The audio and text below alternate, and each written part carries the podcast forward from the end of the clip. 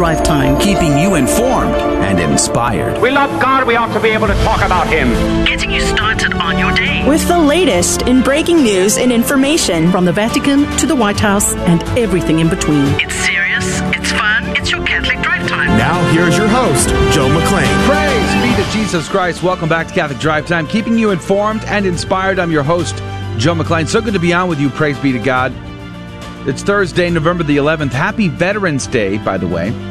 If you served our country or know somebody who has, well, we are very grateful. Praise be to Jesus for your sacrifice and for your service.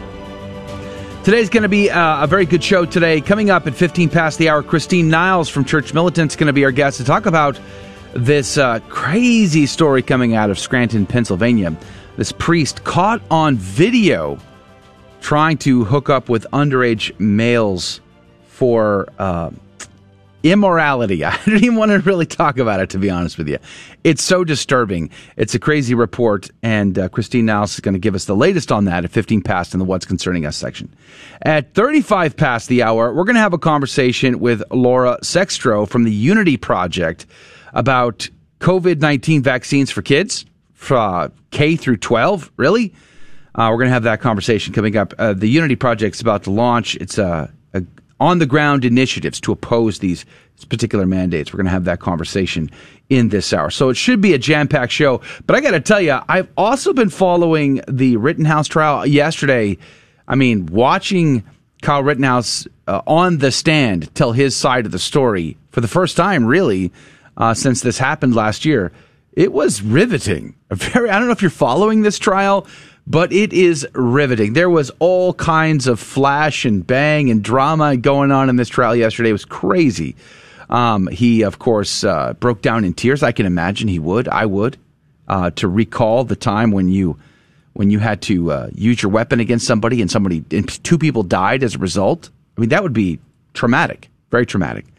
So he tells that story, and then the uh, prosecution starts to weigh in, and the the judge goes ballistic on the prosecution dismisses the jury, starts to berate the prosecutor because of the shenanigans going down. It's a crazy trial. It is very crazy. Uh, and to the point where they've actually, the uh, defense has actually called for a mistrial. It's not been granted, but uh, the the subject is on the table. We're going to talk about a little bit of that in the breaking news and stories coming up in this hour as well. So lots of craziness. Let's uh, uh, lots to pray for because there's so much media manipulation over the Rittenhouse trial. So many people have written him off uh, guilty until proven innocent. Apparently, is the new rule in America, or has been for a while now. But uh, unfortunately, that is the case. I mean, hearing the facts, I think, have changed, starting to change some people's minds to include uh, one of the commentators on the Young Turks. She's come out publicly and said, "Yes, I'm sorry, I was wrong." I mean, praise be to God. That's a that's a good thing. To admit the facts is a good thing. At any rate, lots to talk about in the news today. And of course, as I said, it's Veterans Day. So thank a veteran today. Speaking of thanking people, Adrian Fonseca is here on the ones and twos. Good morning to Adrian. Good morning. Good morning. You're welcome. You, are welcome. Thank, thank you. Yeah, you're very welcome. What? Why am I welcome? I don't know. You said thank you. Oh, okay. Yeah, so you're welcome. Praise right, be well, to God. Praise be to God. Absolutely. No, that was good. The my uh, one of my roommates is uh, following very very closely the whole Rittenhouse um, trial, and it's he's been like every few minutes he's like, "Oh, you gotta check this out! Oh my god, you have to see crazy. this! You have to see this! Oh man, there's another thing!" like so the uh, the berating of the uh, of the judge, Yeah. uh, was amazing. It was pretty funny. was he was like, uh, he goes. You've been doing law for how long, and you don't know you're not allowed to use I know. uh, I know. past the silence as admission of guilt. It was pretty funny. It was crazy. I, it, you could tell the judge like remembered. Oh, I'm on TV. yeah, yeah, it was Like, pretty he, was, funny. he was starting to lay, and he's like, "Oh, He's like, uh, I'll leave that there. I'll leave that there. I'm just gonna leave that right there." that was good. I was like, that was that was pretty funny. I was I laughed a lot. I mean, if people's lives weren't on the line here, and if people's lives hadn't been lost here, I mean, I, It'd be a I- good I drama. feel, I feel guilty about laughing to some degree, right? Because it is very serious. This is a very serious matter. Uh, cities were burnt down last year. Uh, lives were lost. Tragedies around, uh, and still, this this watching this trial unfold is absolutely. Yeah, him breaking down crying was pretty pretty emotional. I can imagine I'd do the same thing. I don't know if I had to. I, I've been trained to use weapons. I've been trained in hand to hand combat. I've been trained to fight. All of those things. I never ever want to be in a situation where I have to kill somebody. Ever. That's just that's just me. I, I don't.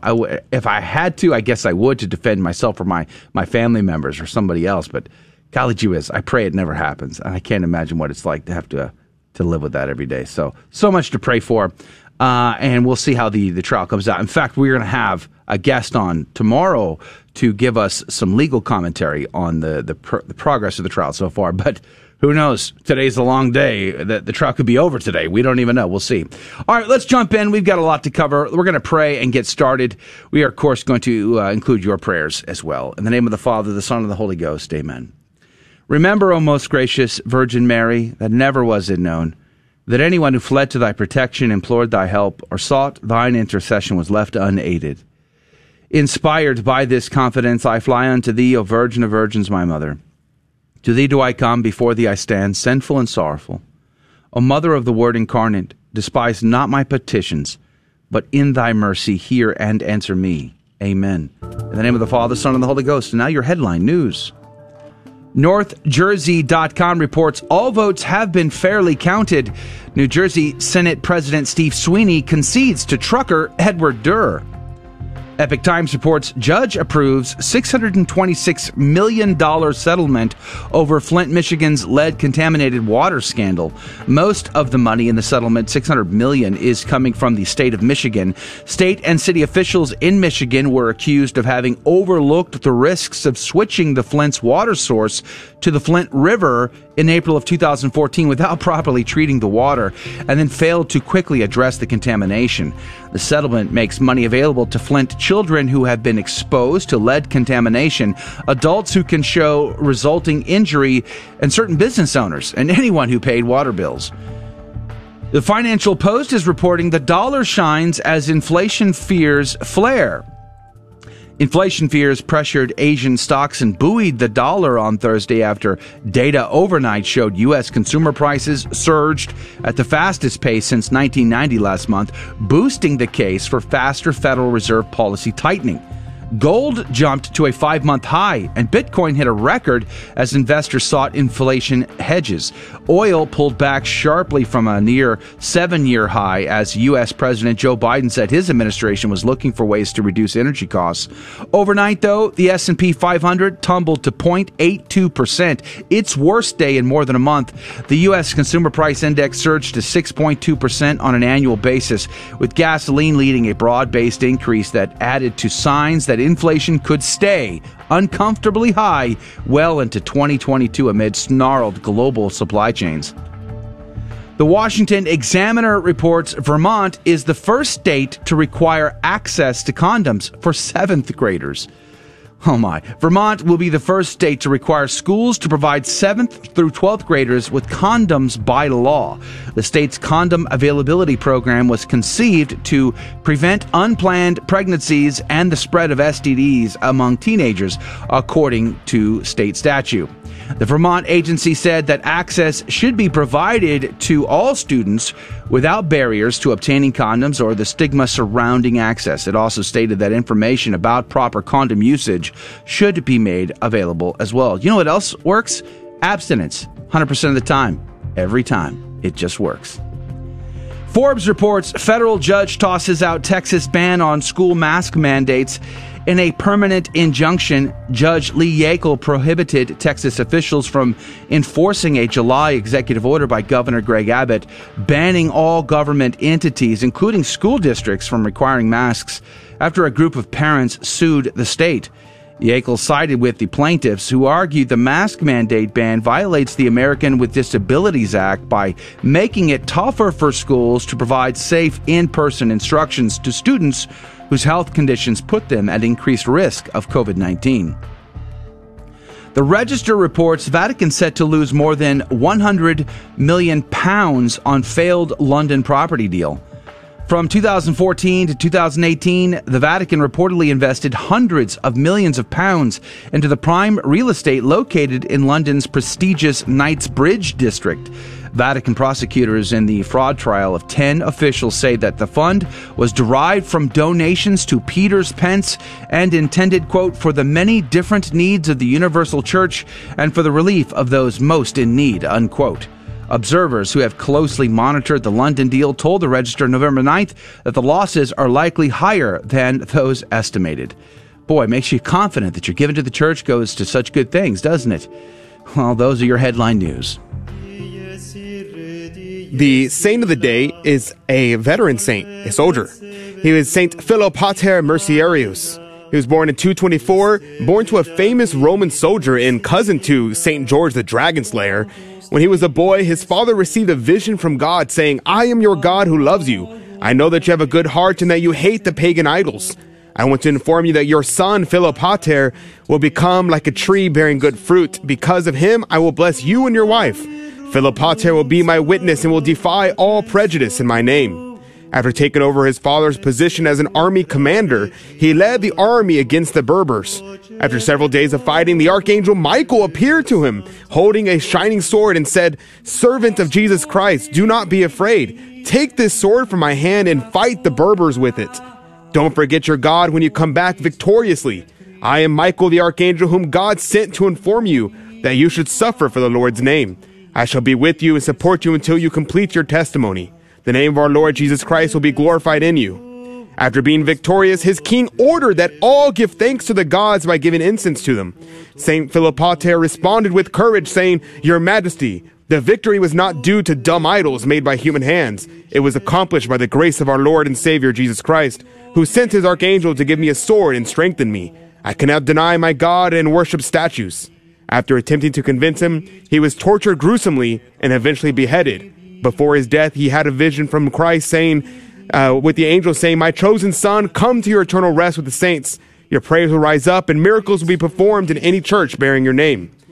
He was beheaded at 3 p.m. on December 4th, 250. Saint Philopater, pray for us. Praise be to God in all things. The gospel today comes to us from Luke chapter 17, verses 20 through 25.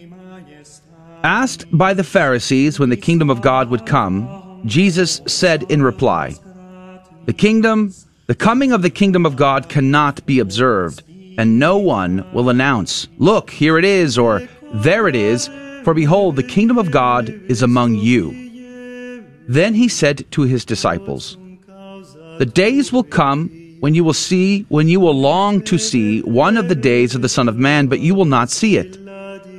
There will be those who will say to you, Look, there he is, or Look, here he is. Do not go off, do not run in pursuit, for just as lightning flashes and lights up the sky from one side to the other, so will the Son of Man be in his day. But first he must suffer greatly and be rejected by this generation. The Gospel of the Lord. Praise to you, Lord Jesus Christ. St. Cyril of Alexandria said, For every man who is justified by faith and the grace of God and adorned with virtues may obtain the kingdom of heaven. St. Bede would say, or rather, Venerable Bede would say, or the kingdom of God means that he himself is placed in the midst of them, that is, reigning in their hearts by faith. And these two statements together I thought were very powerful today. A realization that the kingdom of God should not give us great fear and trembling so much as a reminder that we must live in a state of grace. We must maintain that state of grace and always be ready to meet our Maker because you do not know the day or the hour. And living in a state of grace gives us that peace, that, re- that restful assurance that when we do meet our Maker, we will meet that uh, we will meet great justice, true, but with great mercy as well, because we remain in a state of grace. The sacraments, the uh, confession, Holy Eucharist, these things are vital to us, along with the sacramentals as well. Haydock's commentary was very powerful today. I'll probably have to read some of that in the next hour. But uh, here's a little thing. He said about the presence of God.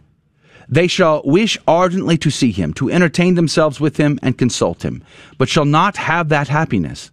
This was meant to excite the disciples to profit more of his presence whilst they enjoyed it. Do we take advantage of God's presence in our life while we have it? Or do we just take it for granted? When's the last time we've been to adoration? Our Lord is there, mercifully there, granting us His grace, His, his peace, His presence. And do we visit Him? Maybe we ought to this week. Make a plan. We're going to go to break. We're going to come back. Christine Niles from Church Militant is going to be our guest to talk about what in the world is going down in Scranton, Pennsylvania. Absolutely insane video of a priest uh, being arrested for uh, wanting to molest an undercover or an underage child. Howdy, this is Adrian Fonseca, producer of the Catholic Drive Time Show. Heard Monday through Friday, 6 a.m. Central and 7 a.m. Eastern, right here on the Guadalupe Radio Network. And I'm proud to tell you that Real Estate for Life is an underwriter of Catholic Drive Time. Real Estate for Life connects homebuyers and sellers to real estate agents while supporting pro life organizations, offering their clients a faith based experience. They are online at realestateforlife.org. That's realestateforlife.org. God love you. GloryandShine.com, a generous underwriter of Catholic Drive Time. GloryandShine.com is a Catholic family owned company making a variety of personal care products ranging from lotions, soap bars, gift boxes, body mist, beard care, and more. At GloryandShine.com, they state their mission is to quote, craft every product with deep intention while holding a vision of sharing the gospel. They are good for the body, mind, and soul. Unquote. God love you, GloryandShine.com. Thank you again. The next National Men's March to End Abortion is Monday, November 15th in Baltimore. We will gather outside of a local abortion center and march to our rally point outside of the USCCB Fall Assembly. Men, it's time. Embrace Christ. Embrace His Word. And if you stand for life, oh my goodness, you'll put a smile on God's face and He'll bless you. Go to themensmarch.com for more information and commit to join us on November 15th in Baltimore.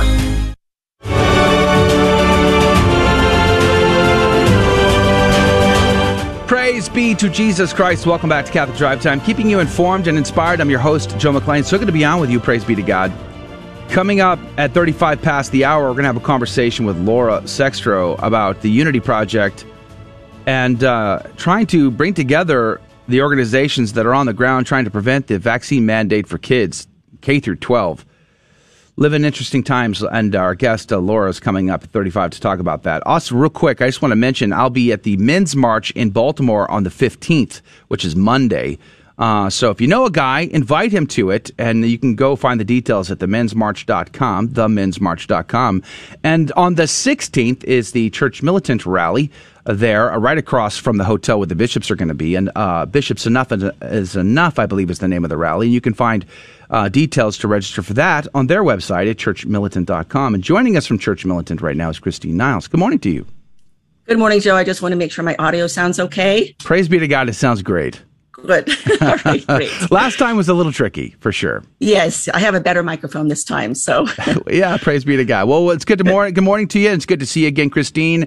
Uh, Me too. I, your your report uh, on this Scranton, PA, was like crazy. Seeing the video of the person who impersonated a 15 year old boy to confront this priest was disturbing because the priest yeah. admits everything. He has every yeah. intention to uh, to prey upon uh, teenage boys.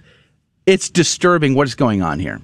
It is disturbing, uh, and but the more we dug, the more we found out that wow, there's kind of a whole network behind all this, and there were warning signs that the bishop should have uh, seen. Well, he did. He knew all about them. And yet he continued to push this person through ordination, which makes you wonder, my goodness, have the bishops learned anything at all?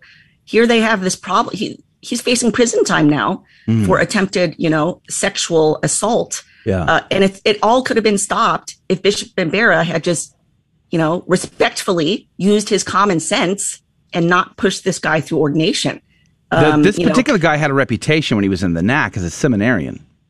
Well, and that's another thing is we got to talk about the NAC because the NAC keeps popping up every time I do any of these stories. It all it seems like so many of these people are coming from the NAC. Of course, for those out there who don't know what that is, that's the North American College in Rome, and it's considered the elite American seminary in Rome. It has um, produced so many bishops, so many archbishops, so many cardinals who come back and they shape the ecclesiastical landscape here in the U.S. Hmm. Uh, but you know, um, this is something else I reported on this week.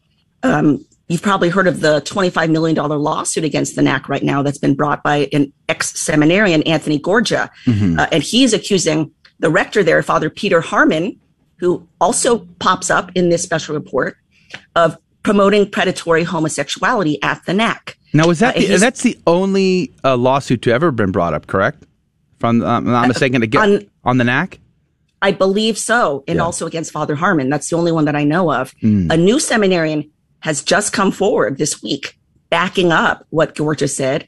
But, you know, he also said, I saw there too. I got retaliated against just like Anthony. And I'm, you know, coming, coming public about this right now. But the point is Loughney came from that environment.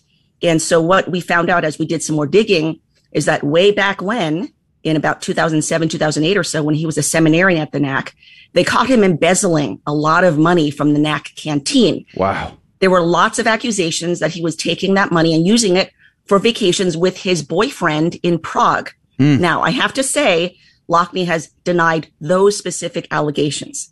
Who knows what's true or not? He has denied the fact that he used it for gay vacations, but he did admit that he stole the money. Okay, So I was going to ask that question. So, uh, whether or not what he did with the money is a different question, but it has been proven, and he has admitted to stealing the money. And uh, and what happened to him as a result of that? Well, he had, he was forced to return all the money. And then, of course, they kicked him out.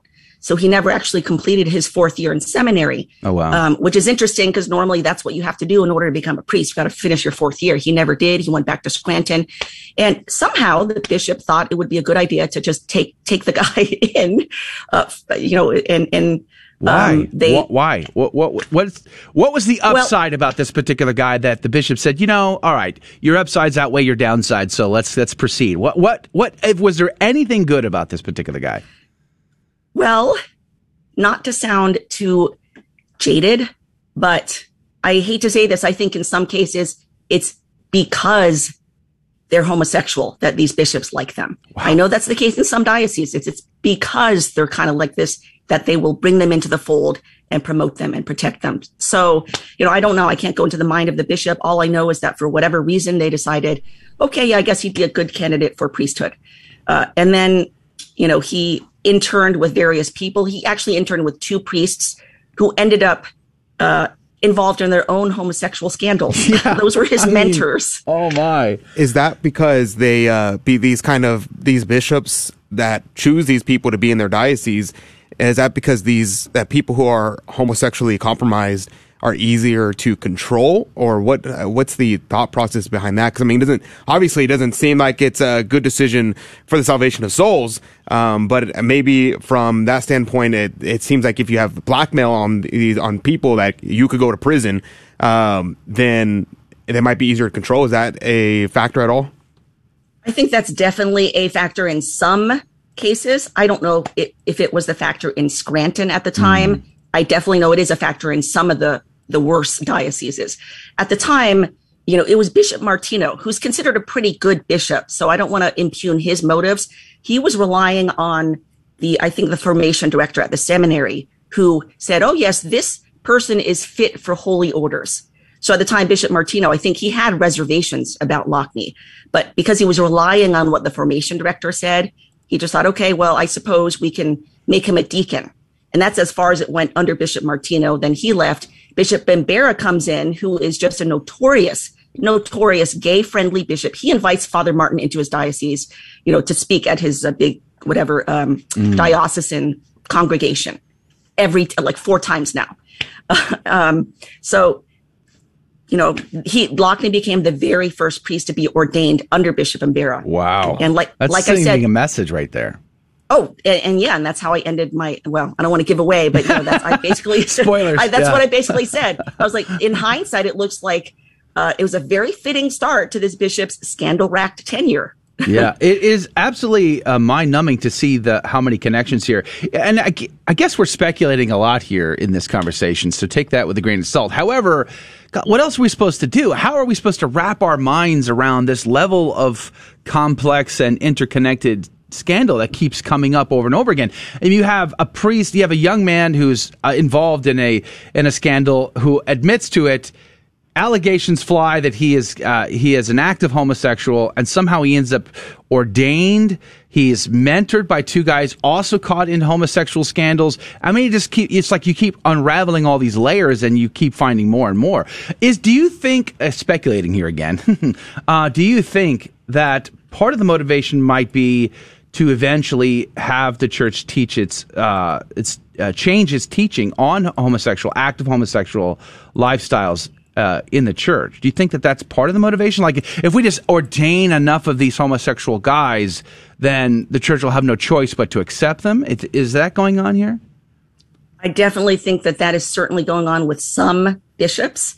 And some have certainly become much bolder in that regard. I mean, none of them really dared to say anything like that under Pope Benedict, Hmm. but now they're feeling much freer, clearly, under Pope Francis to just kind of come up, come out. The mask comes off. And as we know, some bishops have just come right out and expressed, um, very, very questionable, controversial things about the whole LGBT agenda. You know, we know Cardinal Joseph Tobin Mm-hmm. in Newark, New Jersey, has been extremely gay friendly. We've got Bishop McElroy in San Diego, who's just rocked right up to the line there.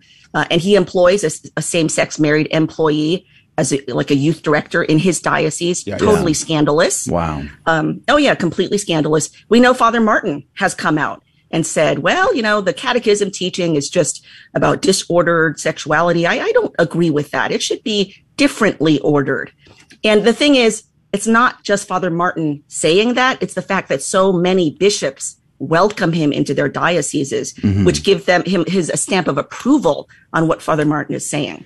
We're talking So, with uh, we're talking with Christine Niles uh, about her special report that I watched last night, and uh, you can find it up at uh, churchmilitant.com and just look for the Scranton cesspool. You'll find that uh, report there. You can watch that, or I, oh, I saw it on YouTube. Hopefully, I think it's still on YouTube, but uh, you can also find it there on their Church Militant YouTube channel.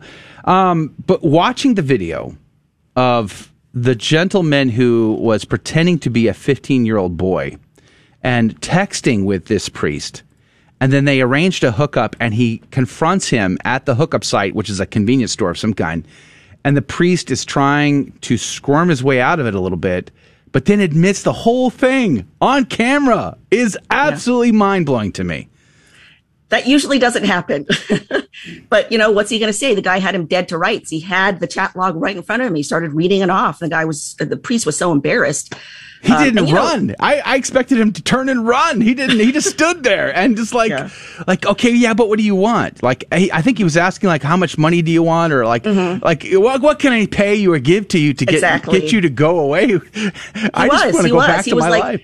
He even he even said, "Do you want to beat me up? You can beat me up right now." you know, Like, he's like, well, "What do you want?" But he did not want to call the police. He really resisted that, and the man was like, "You need to turn yourself in. Just turn yourself in." He's like, uh, "Can I can I call someone else instead?" He kept saying, and then he's like, "No." You know, he's like, "Do you want to beat me up instead?"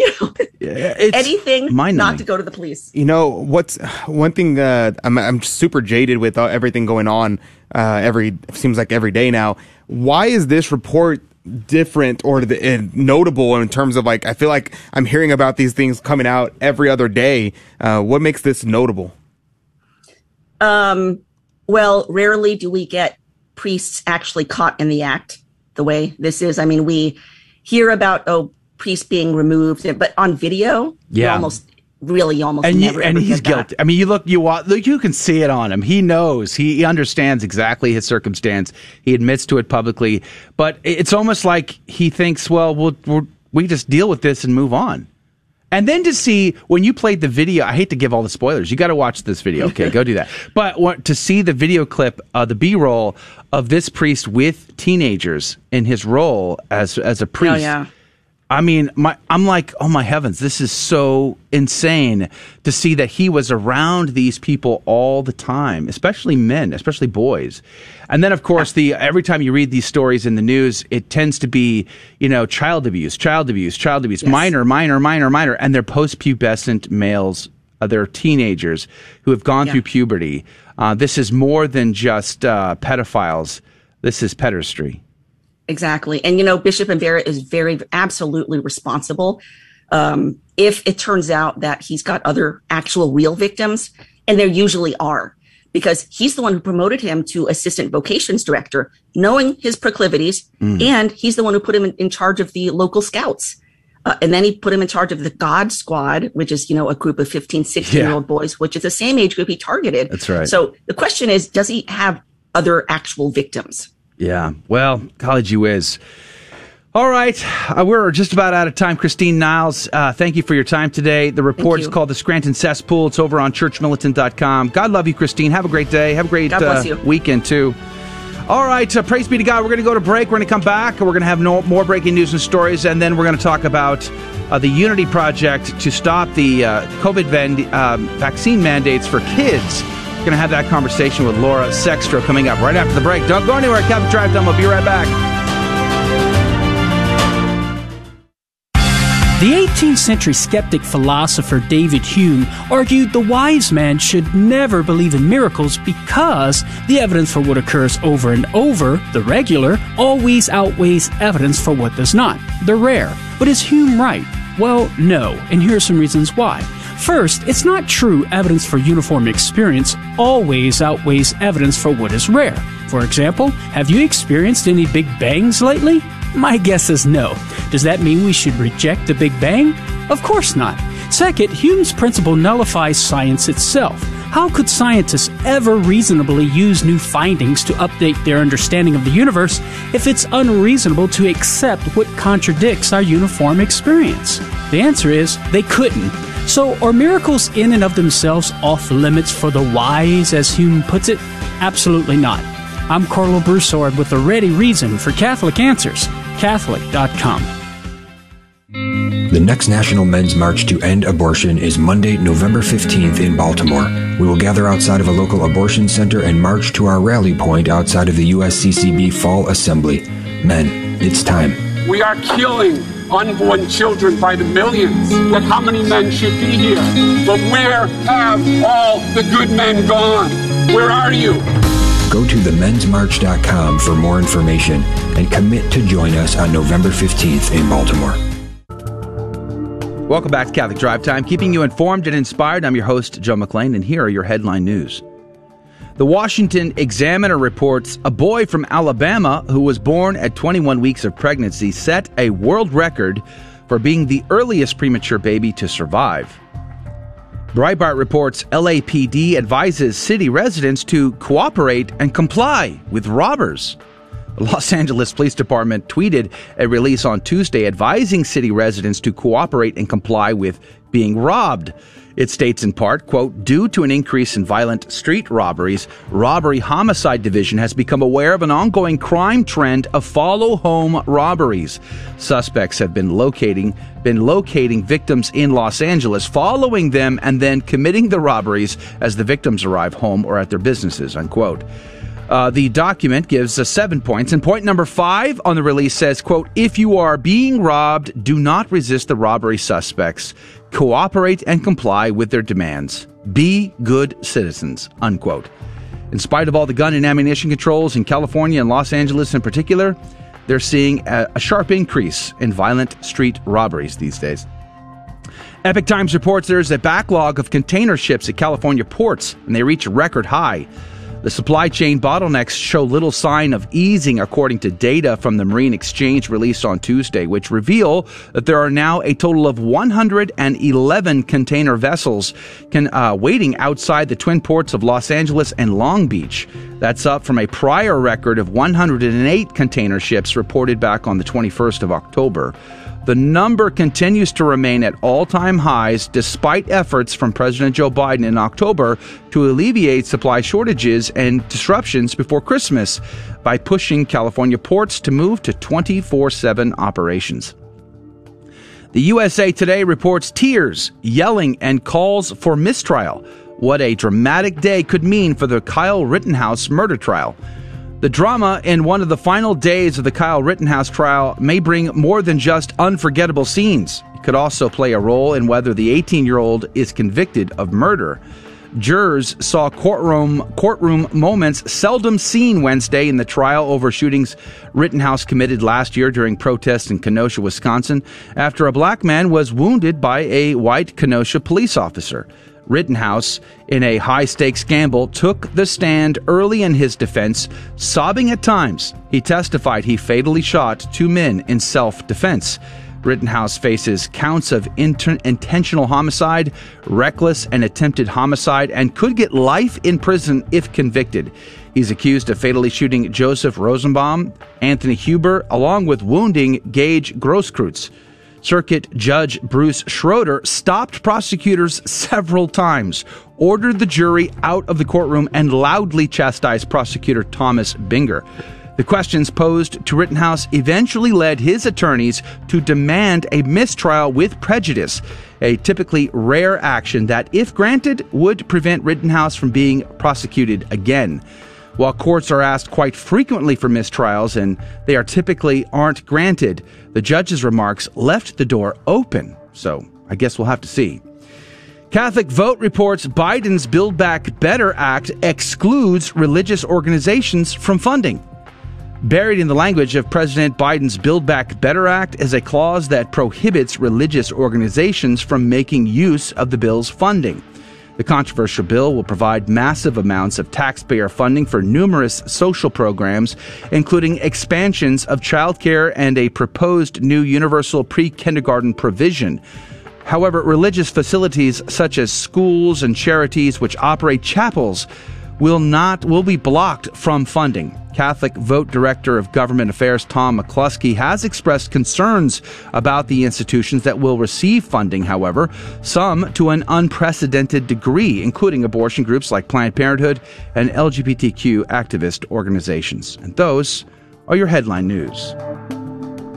Praise to you, Lord Jesus Christ. Joining us right now is Laura Sextro, CEO of the Unity Project, an organization that is determined to uh, unify uh, other organizations to help uh, oppose the vaccine mandates for kids K through 12. Good morning to you, Laura.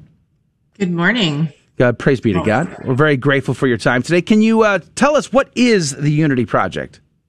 Sure. Thank you for the opportunity to come on your show this morning. So, the Unity Project is um, an organization that was really born um, out of the idea that there was a need. There's a lot of uh, grassroots organizations across the state of California that are trying to fight these these proposed K through 12 vaccine mandates for COVID.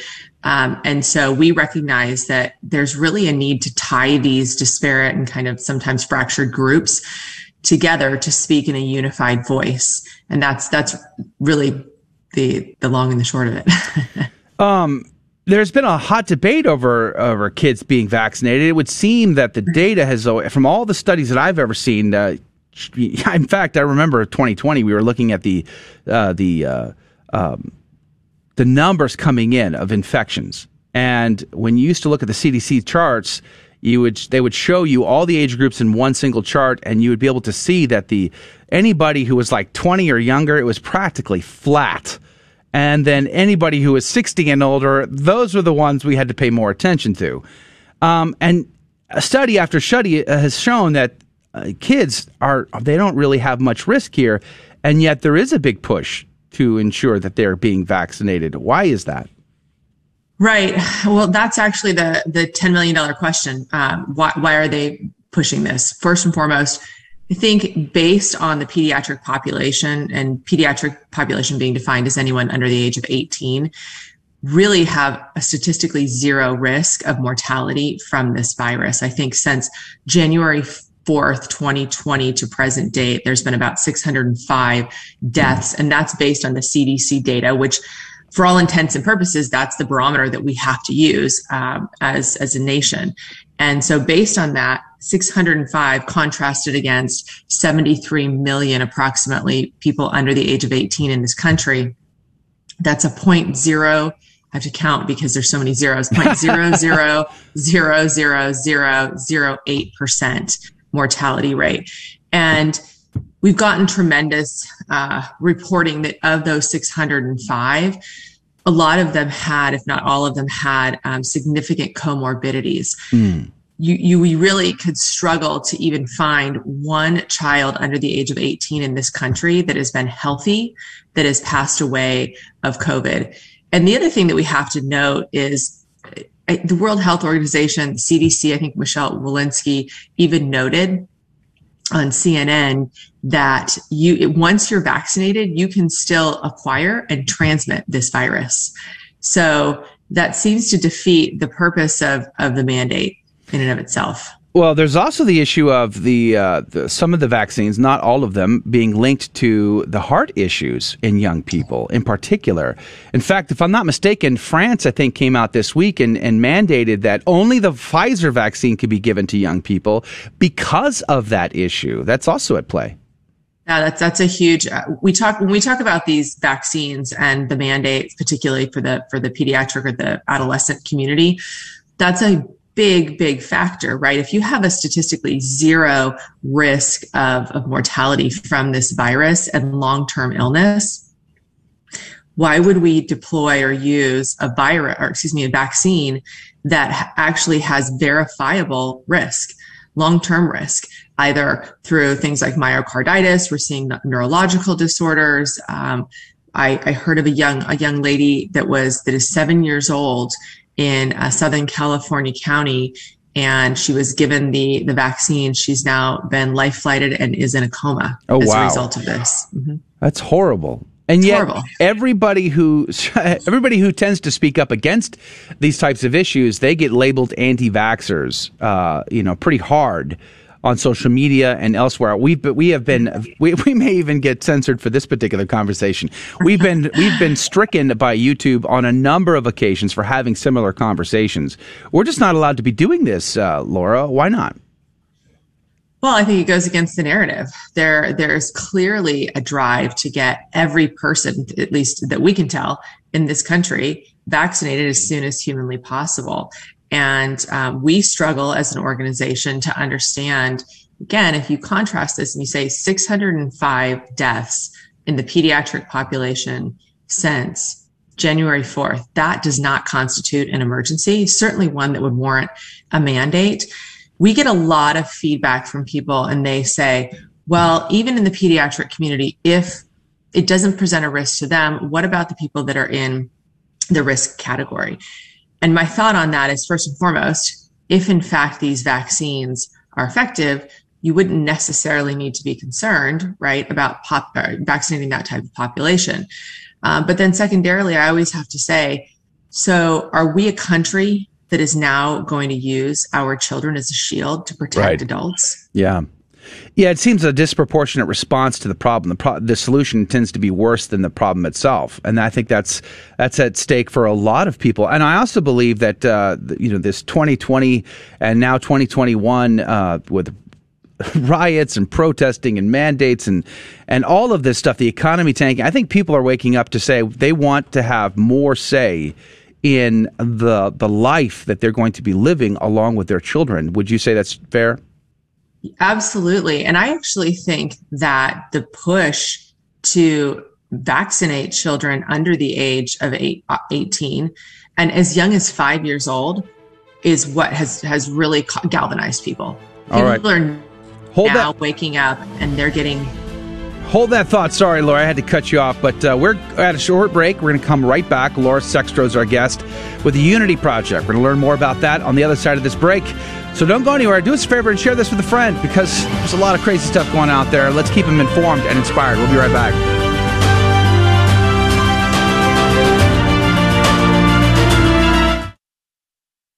This is Dale Ahlquist with a Chesterton Minute. Have you ever heard someone say that we should stop opposing things like abortion and homosexual unions because there's simply nothing we can do about it? You can't prevent that stuff, it's inevitable, so just accept it. Well, G.K. Chesterton says the other word for inevitability is impenitence. We have let ourselves be dominated by the notion that there's no turning back. This idea is rooted in materialism and the denial of free will.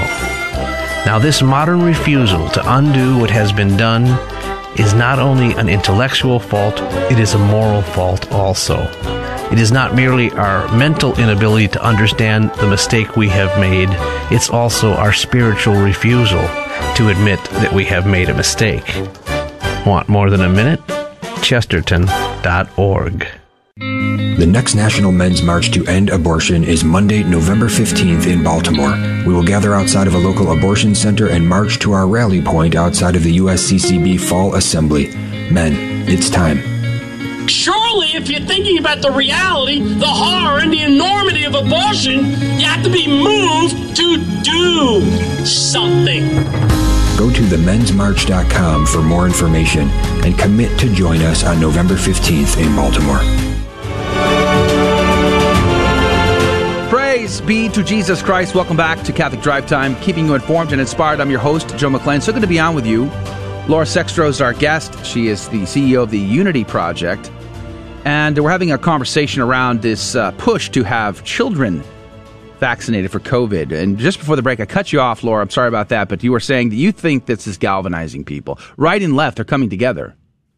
Absolutely. We are contacted by thousands of, of parents across the state. We've actually been contacted by people in Canada, in Chile. Uh, someone in, in, Russia contacted us. Mm. Uh, this is not, this is gaining worldwide attention. And, you know, it's an opportunity. That's really at the beginning of the show, we talked about, um, that this is how the Unity Project was born because there was such a need to offer a conduit for all of these organizations, particularly across the state of California, um, to to have an ability to collaborate together, to develop strategy, and to speak in a unified voice. Now, I, I'm guessing you're in California now.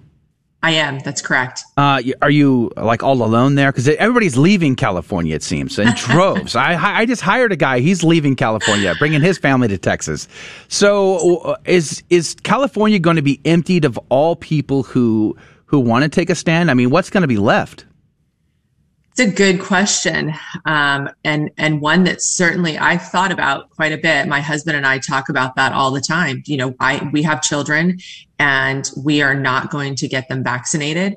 And so, unfortunately, the choice for us, as it is for millions of parents across the state, will be how do we handle this, right? So, in exchange for the opportunity for our children to experience in person learning and, and majority of people in California, not all, but a majority, um, are, are putting their children in public school. But this is always, this is also impacting the private school network. So in exchange for, for having your child attend in, in-person learning, you have to inject them with something that could potentially harm them or kill them, uh, while they have statistically zero risk of the actual virus. So to answer your question, I, I don't know what the, there, there, may be a mass exodus if this moves forward. I can tell you one of the things that we're doing as an organization in a coordinated effort is um, writing letters across the entire state of California to every elected official, every uh, principal, every superintendent, every school nurse stating that not only are we in opposition to this vaccine, but should this move forward and actually be uh, implemented, mm. that we are in such opposition that we will do everything to include removing our children from school. And I think, you know, on October 18th was a good indicator of this. October 18th was the first um, statewide sit out. We're getting numbers, and you won't necessarily see this in the mainstream media, but we're getting reports that there was up to 30% of all the kids in the state of California were actually held out of school on that day. Oh, wow. We had sc- certain school districts that had thousands of kids withheld in protest. Wow. I did not, I don't think I even remember seeing that report. No, I definitely didn't. Wow, right. that's that's insane. And uh, you know, yesterday we did a interview about homeschooling, and mm-hmm. I think that, you know, I it's horrible that this is happening. It's horrible that kids are not being allowed to go to school. But you know, I guess a blessing in disguise is the fact that they are uh, it, it's bringing about people getting out of the school system, especially the school system in a lot of these horrible places where the kids are being uh, brainwashed and uh, not being taught the, the truth. Uh, so, uh, what do you see as this? Is this going to move a lot of parents to actually like say, you know, even if this whole thing goes through and we ended up uh, getting rid of the vaccine mandates, are they going to? Are kids going to? Are parents going to take their kids out of the school system anyways after all this? Again, great question. Um, I, I, certainly, there's a lot of topics going on right now in the schools across this country, and in particular in the state of California. Uh, I see that this definitely will impact the way that parents view the schooling in a way, in a deeper way than they ever have before. People are getting more involved.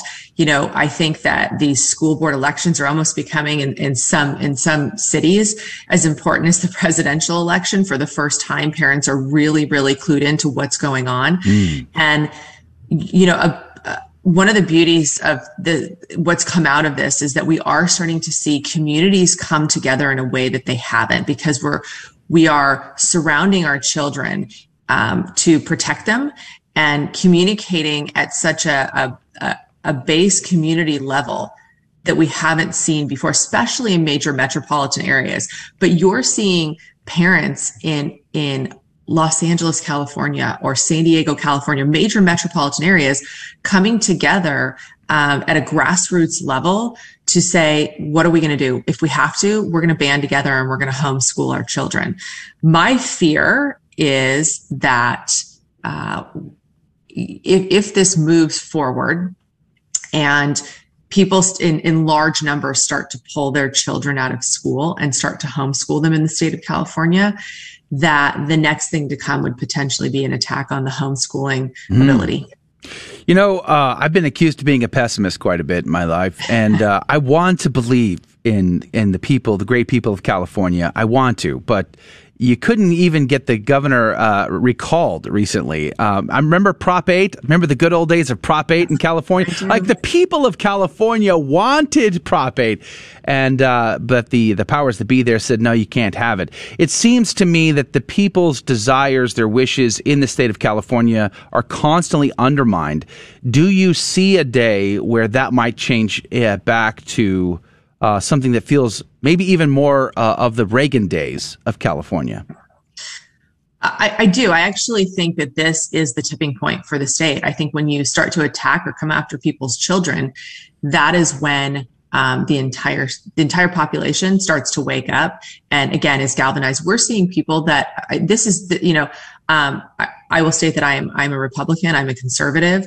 Um, I'm a Catholic, and I, I am seeing people across the political spectrum, across the religious spectrum.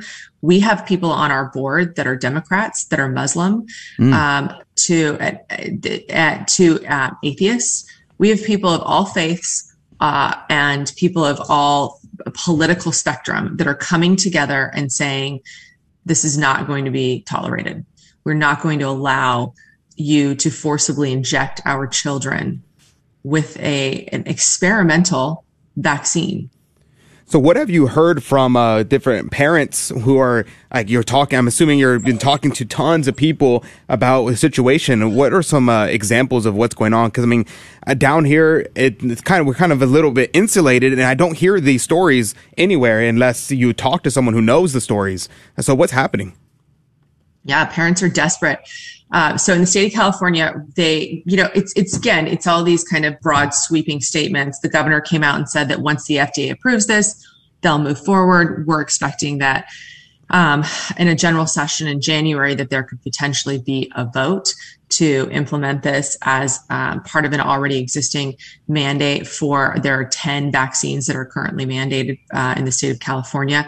And a lot of exemptions by the way will not be available should this should this be implemented in of particular the yeah, in particular, the religious exemption. Mm. So we have parents that are coming and they're desperate because some counties, Sacramento, San Diego, um, LA, have almost preemptively responded to this. And they have said that by November 19th, children are required to have their first vaccine. And by November 30th, they're required to be fully vaccinated in order to attend in-person learning. And so, you know, we've got parents coming to us saying, what do we do? And um, you know, this has to be a multi-pronged approach. We've got some some ideas that uh, I think are across the spectrum. Uh, we and I should, should note actually one of the people that's on our board. She's our president and general counsel. She is one of the lead attorneys prosecuting the LAPD and other or entities um, in Los Angeles against the vaccine mandates for adults. Mm. So, you know, so I, again, I think there's going to be a, multi pronged approach to help support the parents, but people are desperate because they are rapidly approaching a deadline. Uh, that's eight days away for some of the people wow. in three counties. You know, yesterday I read a report that the Pfizer CEO has been calling for criminal uh, punishments against people who claim negative things about their vaccines. Uh, that's the sort of uh, dystopian society we find ourselves in. Uh, d- uh, what are your What do you feel like are are obtainable goals for the Unity Project? You got about two minutes uh, uh, in our left in our conversation. What do you think you will actually achieve through the Unity Project? So, our first and foremost goal is to get them to not move forward with the current proposed mandate. We are working round the clock. Uh, most of the people on the board are working literally 18 to 20 hours a day uh, to make sure that we send a message to every school, every elected official, and the governor that should they move forward with this, that will have a major impact on the student body that will result in millions of children being withdrawn from the school system, both public and private. And I know they don't want that. So our first and, primary goal right now that we're hyper focused on is to prevent them from moving forward with the K through 12 mandate. Mm, wow. Uh, do you guys have a website for the Unity Project? We do. It's the Unity Project online.com. And um, we are going live with that. I believe where our goal is to go live tomorrow. Mm. Uh, stay tuned on that. We're going to have a tremendous amount of information. We have some pretty interesting folks on our board. We've got Dr. Robert Malone, Dr. Peter McCullough, uh, we've got Royce White, who's a former NBA player. That's just a few, but we have an incredible board that we've assembled and you'll be able to, to get access on information about them as well as tools. Um, we'll be able to, people are going to be able to register for webinars that will give information on everything from exemptions and the myths around exemptions um, to the data and science that will be led by Dr. Uh, Robert Malone and, and, Dr. Peter McCullough uh, and Dr. Paul Alexander. All right. Laura Sextro from the uh, Unity Project, CEO of Unity Project, and it's unityprojectonline.com? That's correct. All right. Well, thank you, Laura, for your time today. We'll be praying for your success and for all the families that are going to stay in California, I mean, there's, I guess, a few more houses available in Texas. I'm just saying. All right, Laura, God bless you. Have a great day. And Thank for, you. We're not sure we're going to get to keep this conversation on YouTube because they love to strike us for these, but we are keeping it up on Odysee and it'll also be available on Rumble. So make sure to check out our links on our website, grnonline.com forward slash CDT. That's grnonline.com forward slash CDT. If you can join us in the next hour, we would love to have you. We're going to have a great time. I've got a great piece of news to share with you, as well as the, uh, the game show Fear and Trembling and a great after show conversation, all coming up next. Otherwise, we'll see you back here tomorrow morning, 6 a.m. Central, 7 Eastern for Catholic Drive Time, keeping you informed and inspired. Until then, God love you.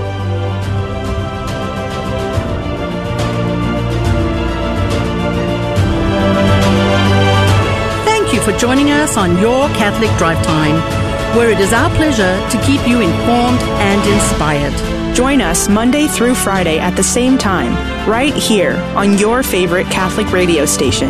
Don't forget to connect with us. Just go to facebook.com forward slash Catholic Drive Time. Again, that's facebook.com forward slash Catholic Drive Time. Be sure to share more than just us today. Share Jesus with everyone you meet. Bye now, and God love you.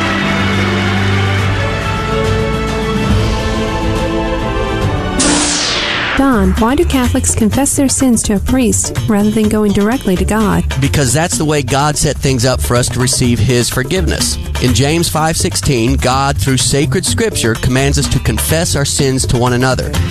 Scripture does not say confess your sins straight to God and only to God. It says confess your sins to one another. In Matthew chapter 9 verse 6, Jesus tells us that he was given authority on earth to forgive sins. And then scripture proceeds to tell us in verse 8 that this authority was given to men, plural. In John 20, verse 21, Jesus says to his disciples, Peace be with you. As the Father has sent me, even so I send you. How did the Father send Jesus? Well, we just saw in Matthew 9 that the Father sent Jesus with the authority on earth to forgive sins. Now, Jesus sends out his disciples as the Father has sent him. So, what authority must Jesus be sending his disciples out with? The authority on earth to forgive sins. And listen to the next two verses. And when he had said this, he breathed on them and said to them, Receive the Holy Spirit. If you forgive the sins of any, they are forgiven. If you retain the sins of any, they are retained. Why would Jesus give the apostles the power to forgive or retain sins if he wasn't expecting folks to confess their sins to them? That's crazy. And how could they forgive or retain sins if no one was confessing their sins to them? The Bible tells us to confess our sins to one another.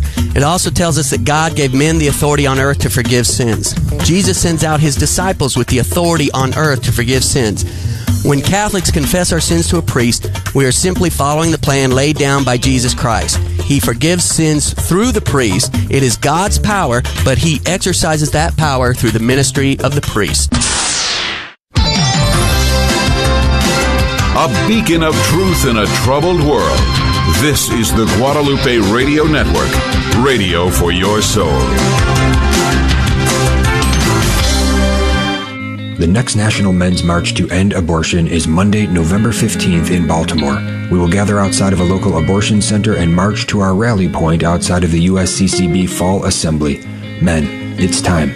We thought we were killing the babies, but we have in fact killed our conscience. We have in fact killed our rights.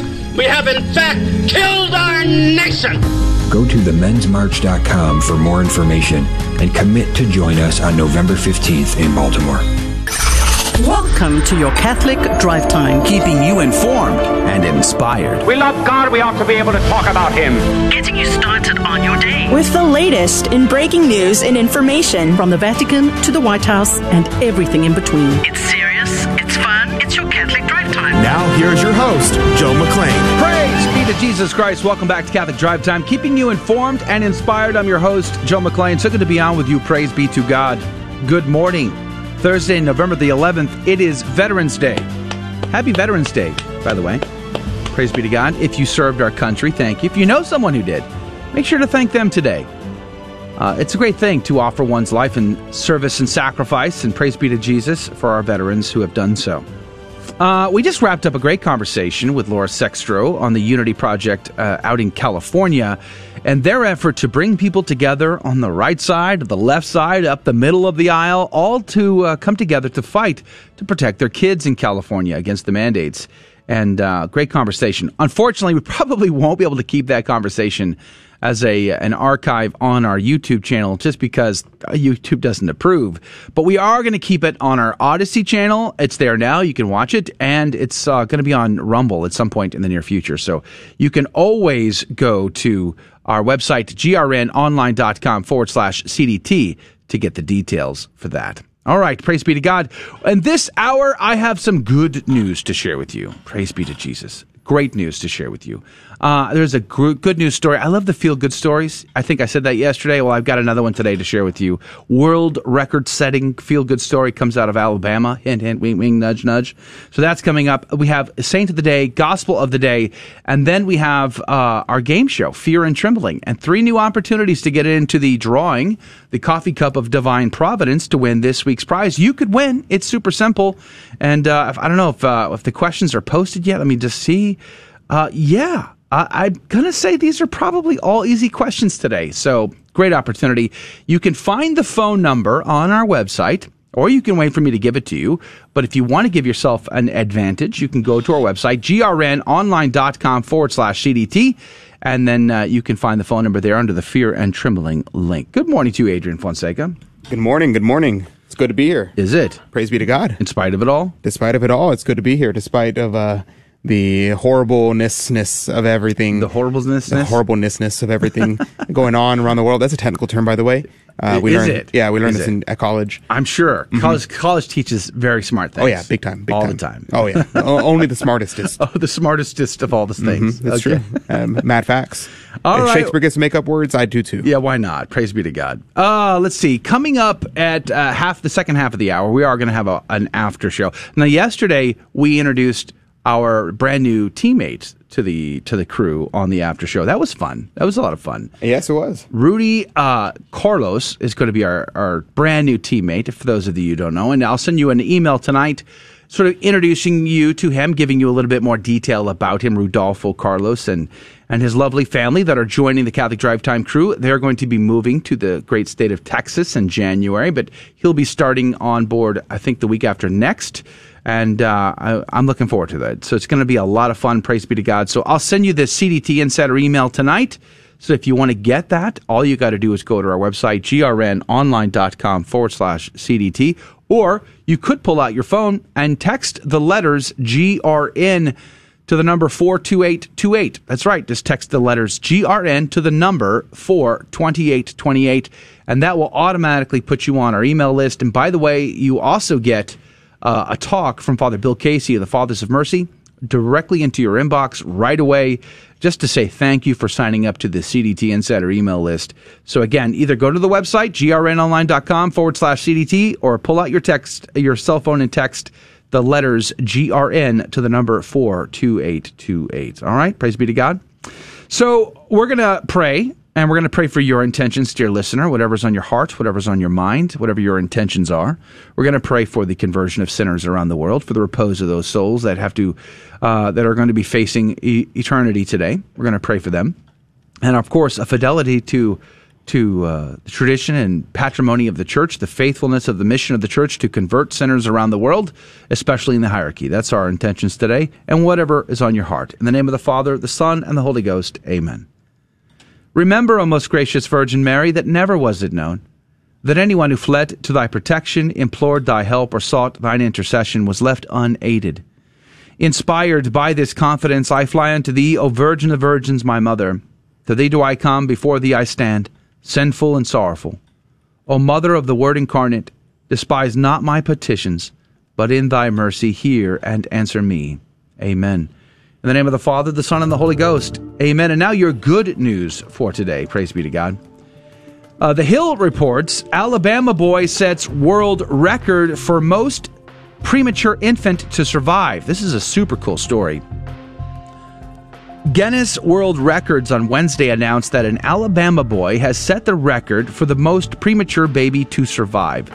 Curtis Means, who is now 16 months old, was born 132 days almost 19 weeks premature on July 5th, 2020, at the University of Alabama at Birmingham. A- at birth, he weighed less than a pound, 14.8 ounces. Let that sink in. My laptop weighed more than this child at birth. That's crazy. The boy had a twin, unfortunately, that did not survive. May God rest his soul, which took place when the mother was 21 weeks and one day pregnant.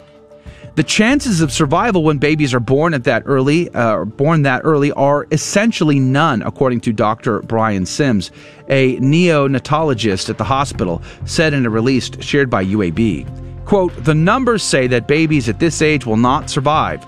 Mom's question to me was, can we give my babies a chance? Unquote. He goes on to say, I've been doing this almost 20 years, but I've never seen a baby this young be as strong as he was. Sims added. There was something special about Curtis. Curtis, with the help of a ventilator, was was discharged on April the 6th after 275 days in the hospital. The boy's prognosis going forward is unknown since he is such a rare case, the doctor noted. Quote, We do not know what all the future will hold for Curtis since there is no one else like him. Sims added in the release, he started writing his own story the day he was born. That story will be read and studied by many and hopefully will help improve care of premature infants around the world. Unquote. Now that is good news indeed. The saint of the day, you know, in honor of Veterans Day, we're going to do a soldier saint, Saint Philopater Mercurius. He was born in 224 and was born to a famous Roman soldier. And cousin to Saint George the Dragon Slayer, when he was a boy, his father received a vision from God, saying, I am your God who loves you. I know that you have a good heart and that you hate the pagan idols. I want to inform you that your son, Philopater, will become like a tree bearing good fruit. Because of him, I will bless you and your wife. Philopater will be my witness and will defy all prejudice in my name. After taking over his father's position as an army commander, he led the army against the Berbers. After several days of fighting, the archangel Michael appeared to him, holding a shining sword, saying, Servant of Jesus Christ, do not be afraid. Take this sword from my hand and fight the Berbers with it. Don't forget your God when you come back victoriously. I am Michael the archangel, whom God sent to inform you that you should suffer for the Lord's name. I shall be with you and support you until you complete your testimony. The name of our Lord Jesus Christ will be glorified in you. After being victorious, his king ordered that all give thanks to the gods by giving incense to them. Saint Philopater responded with courage, saying, Your Majesty, the victory was not due to dumb idols made by human hands. It was accomplished by the grace of our Lord and Savior Jesus Christ, who sent his archangel to give me a sword and strengthen me. I cannot deny my God and worship statues. After attempting to convince him, he was then tortured gru- gruesomely and eventually was beheaded. Before his death, he saw the Lord Jesus in a glorified vision surrounded by many angels saying, My chosen son, come to your eternal rest with the saints. Your prayers have risen up to me like the aroma of good smelling incense. Miracles will be performed in any church bearing your name, and I will save those who ask me through your intercession.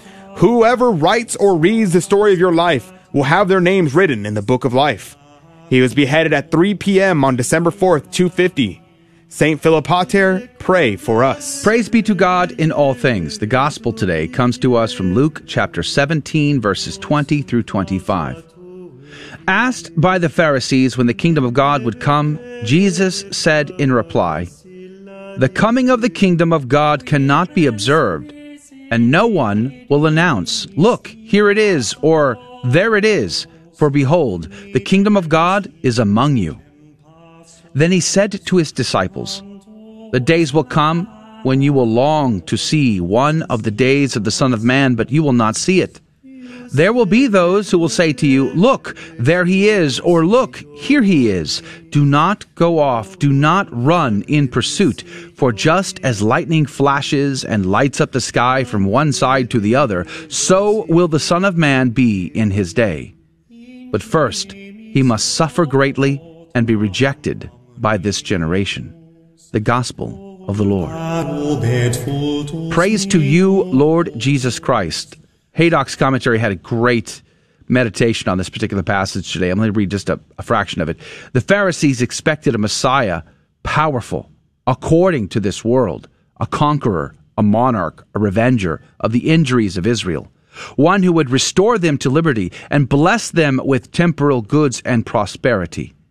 In Jesus, they saw nothing which corresponded to these magnificent hopes, and therefore asked him by way of insult and reproach when this kingdom of God would come, which he so often talked of and announced to his disciples.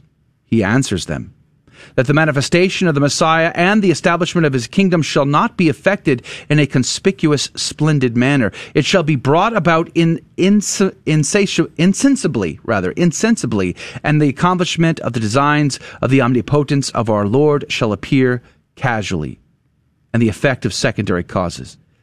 I think it's powerful just to meditate upon our expectations versus what God has been trying to tell us, and we're not listening. Adrian, what did you find?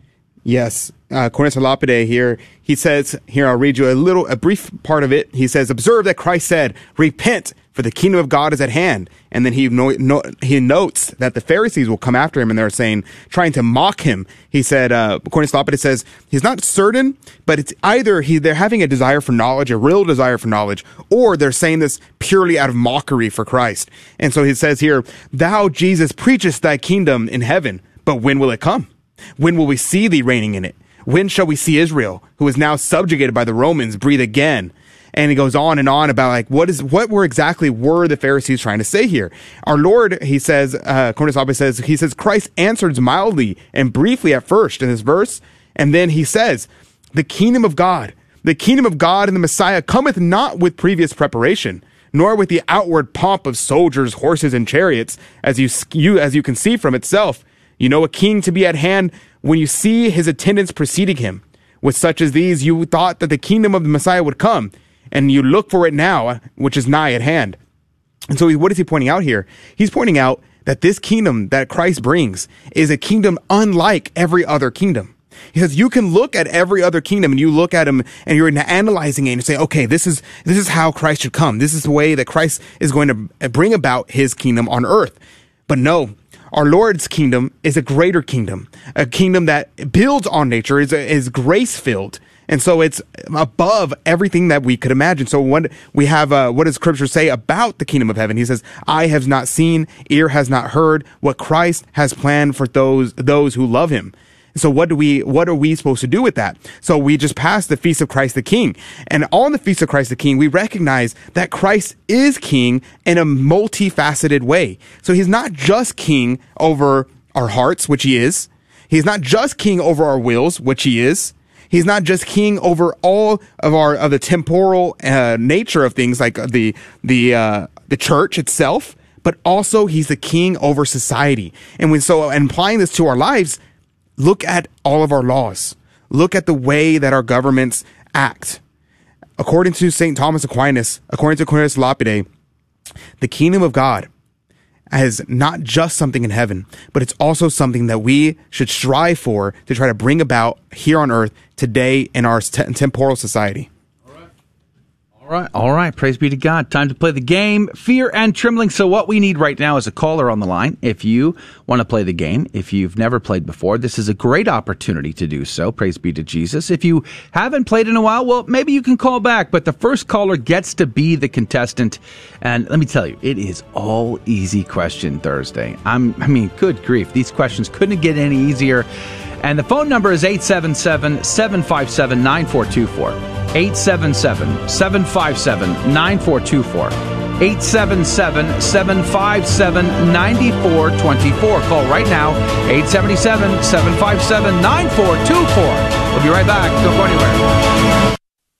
We all know children have a natural innocence and a sense of wonder. Yet our world is full of distractions that can pull families in the wrong direction. But with the help of God and a church family, your children can grow in the security of faith, hope, and love. Weekly Mass provides that critical faith foundation needed in life. So if your family hasn't been to Mass in a while, we'd like to invite you home. Discover more at CatholicsComeHome.org. Protestants like to use James 2 10 through 11 against the Catholic doctrine of mortal and venial sin. Because James says, whoever keeps the whole law but fails in one point has become guilty of all of it. But James can't be denying the doctrine of mortal and venial sin because in 115 he affirms it, saying that sin in its beginning stages doesn't bring death, venial sin, whereas it does in its more mature stages, mortal sin. The point James is making in James 2 10 through 11 is that we must keep all the commandments in order to avoid incurring the guilt of transgressing the law. We can't say to the Lord on Judgment Day, Lord, I only broke one commandment but kept the other nine. So James 2 10 through 11 is simply a misfire in trying to take down the Catholic belief of mortal and venial sin. I'm Karlo Broussard with the ready reason for Catholic Answers, Catholic.com. For 2,000 years, we've helped the poor and comforted the sick. We've educated generations of children, developed the scientific method and college system. We support marriage and human life. Guided by the Holy Spirit, we compiled the Bible. We are the Catholic Church, with over 1 billion in our family, sharing in the fullness of Christian faith in the church started by Jesus. If you've been away, visit CatholicsComeHome.org today. Welcome home. Welcome to another round of Fear and Trembling, the Catholic trivia game show that helps you work out your salvation by the seat of your pants. It's a 50 50 chance, and prizes are involved. Avoid the weeping and gnashing of teeth. Call now to take your shot 877 757 9424. And now, your host, Joe McClane. Praise be to Jesus Christ. Welcome back to Catholic Drive Time and Fear and Trembling, the Catholic Trivia Game Show where we have a secret and hidden agenda, which I will only tell you if you promise not to tell anybody else, okay?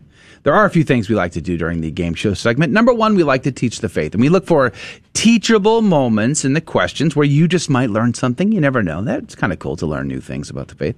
Number two, we like to laugh, and our callers tend to be very fun, a good time, great sports, and we we enjoy that most, I think. And then we give out prizes which means it's a winner for everybody involved. But here's the kicker if you're just joining us, uh, we have uh, three Catholic trivia questions today, and they're all too easy. Uh, however, uh, the caller doesn't need to know them anyway. They could get they could not know a single correct answer and still win. It's possible. And the reason why is because I won't ask them the questions. Instead, I will ask David and I will ask Adrian, one of which will be correct and the other will be incorrect. And then the caller will have 15 seconds on the clock to make a decision. Whom do they trust more, David or Adrian? And then every right answer goes into the coffee cup of divine providence to win this week's prize. nice sounder there, David. Praise be to God. Good morning to you, David. Good morning. Good morning. Uh, I barely made it. I beat the storm. You beat the storm. Well, congratulations to you. Yeah, yeah. So I'm Um, here. I I hope to have the A game today, but it might be a little B plus. Oh, you were C hoping minus. for your A game. I was hoping you were going to bring those Kill Kielbasa sausage samples by. Hey, they were great So last night. We have different intentions. Yeah, they were great. yeah, tell me all about it. Mhm, I will, I mhm. will. Hey, Mm. speaking of awesome people, the House of Joppa is so awesome for gen- generously giving us a prize to give away this week. They give us a, a big, uh, huge uh, San Damiano wall cross to give to one of our listeners. Uh, Tabitha Kidman over there. It's a small family-owned company that does uh, home decor, jewelry, art, rosaries, Catholic gifts, and so much more. You can check out their website, houseofjoppa.com. That's houseofjoppa.com. But we're going to give away this big, beautiful San Damiano wall cross to one Catholic radio drive time listener tomorrow. But today you get three more chances. So how about we get after it and uh, jump onto the phones here? Good morning to you, Sandra. Good morning. Praise be to God, Sandra. It's good to hear your voice. How you doing? I am blessed. Thank you so much. And where are you calling from? The great city of San Antonio. Oh. The great city of San Antonio. Now, how, how do you think all the great folks in like uh, Birmingham, Alabama feel now that you've said that? Or Houston, Texas. Or Dallas. Or Houston. Uvalde. Well, Kerrville. they're they're they're just going to come and visit and That's good stuff right there. Oh, praise be to God, Sandra. Remember the Alamo, I always say. to live there. Yeah, amen. All right. Well, Sandra, where do you go to church? St. Pius the Tenth. That's right. I remember. And uh, where are you off to today? You going to work? Uh, taking people to school? What's what's on your agenda? No, my babies are grown. They're all Oh. grown adults. Uh, no, taking myself to work. Yeah, Is it is it going to be a good day at work there, Sandra? it's going to be an awesome day because once I get there, they say the light turns on. Is that because you flipped the switch? I'm just curious. Uh, well, uh, praise be to God for it, Sandra. I know you, you played before, you know the rules, but David's here pinch hitting for us, so you probably aren't aware of how tricky he is, but we all know how tricky Adrian is, of course. Yeah, Yeah. that's yeah, Yeah. yeah. Yeah. All right, let's play the game. We're going to go to David first. David, are you ready? I think so. Are you sure? Yeah, I got it. I got it. Are you I sure? s- uh, yeah, maybe. Let's go for it. David, can you tell me who is the patron saint of soldiers? Patron saint of soldiers on Veterans Day. Yay and amen. Great, great question for today. All right, so I've got this. I know this one, Joe. You do. Yeah. uh, Okay. you know, if we if we ever did a battle of the saints, yeah, and uh, we should do that one day. We should. Uh, this would be in the top four. Really? Saint Michael. Saint Michael. I'm going with Saint Michael. Final Archangel? answer. That's the archangel. Yes. All right. Fin- okay. Final answer. Why not? I don't need to call anybody. No. No. Okay. Praise be to God. Let's just. I'm just going to get a second opinion. No offense. Nothing personal. Oh, personal. Gosh. But uh, Adrian, can you tell me who is the patron saint of soldiers? You two don't trust David. I get it. I get it. uh, I am going to go with Saint Margaret of Castello. Really? Yeah. Of soldiers? And of soldiers. Huh. Yeah. I- she's a Dominican, so. I'd love to hear this story. Are you like somehow uh, bound by oath to only give Dominicans as saints? I'm not saying that I am. I'm just saying that I do. All right, so your answer was Saint Margaret of Castello. That is correct. Okay, so all right, Sandra, here's the deal. Let me see if I can clarify things. Adrian is on the hook for Saint Margaret of Castello as patron saint of soldiers. Uh huh. And David is on the hook for Saint Michael the Archangel. 15 seconds on the clock. Who is right? Who is wrong? Sandra, what say you? My favorite saint of them all, Saint Michael. Really? David. Saint Margaret's not your favorite? Weird. yeah. I don't know who Margaret is, but uh, that will be my job to research. There you go. Yeah, yeah, amen. Well done. We all remember the the incredible story of uh, of Saint Michael with his big sword meeting Joshua and the people coming into the Holy Land. Very, very courageous and heroic image is leading the battle. So praise be to God. Thank you, Saint Michael, for praying and interceding for us today. All right, you're in the cup. God is so very good, Sandra. Let's see if we can't double your chances today. Uh, I, I, all easy questions today. Uh, we're going to go to Adrian next. Uh oh. Adrian, can you tell me who painted the Sistine Chapel? Who painted the Sistine Chapel? Hmm.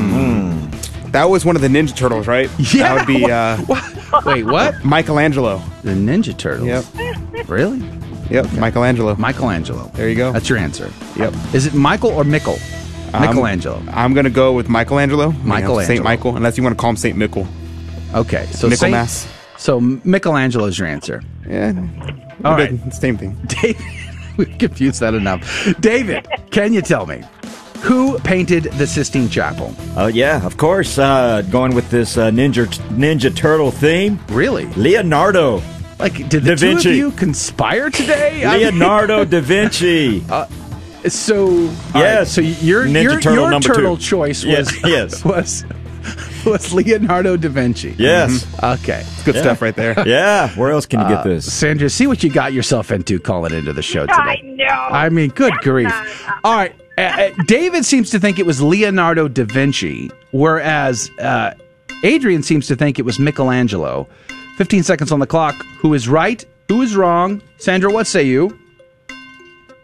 Well, David, I'm gonna say Leonardo because I don't know. Mm, are you sure? Oh, there we go. So sorry. Awkward. There we go. Everybody knows Leonardo is a turtle. Turtles don't paint. Fascinating fact, though, when Michelangelo painted the judgment scene on the wall above the altar, all naked b- bodies, that upset a few folks at the Vatican. So lot they of had folks. someone come in and paint over some of the the more naked parts. What? and it wasn't uncovered until the 90s. yes. So fascinating fact. Fascinating Didn't fact. know that. But now you do, right? You learned something in the process.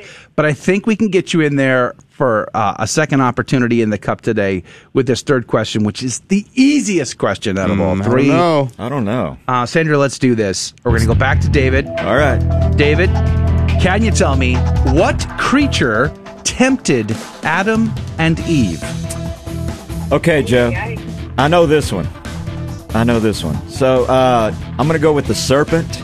Yeah, The serpent. I Yeah. remember something be, like about a serpent in the Book of Genesis. Yeah, yeah. Okay. Uh, you know, yeah. Uh huh.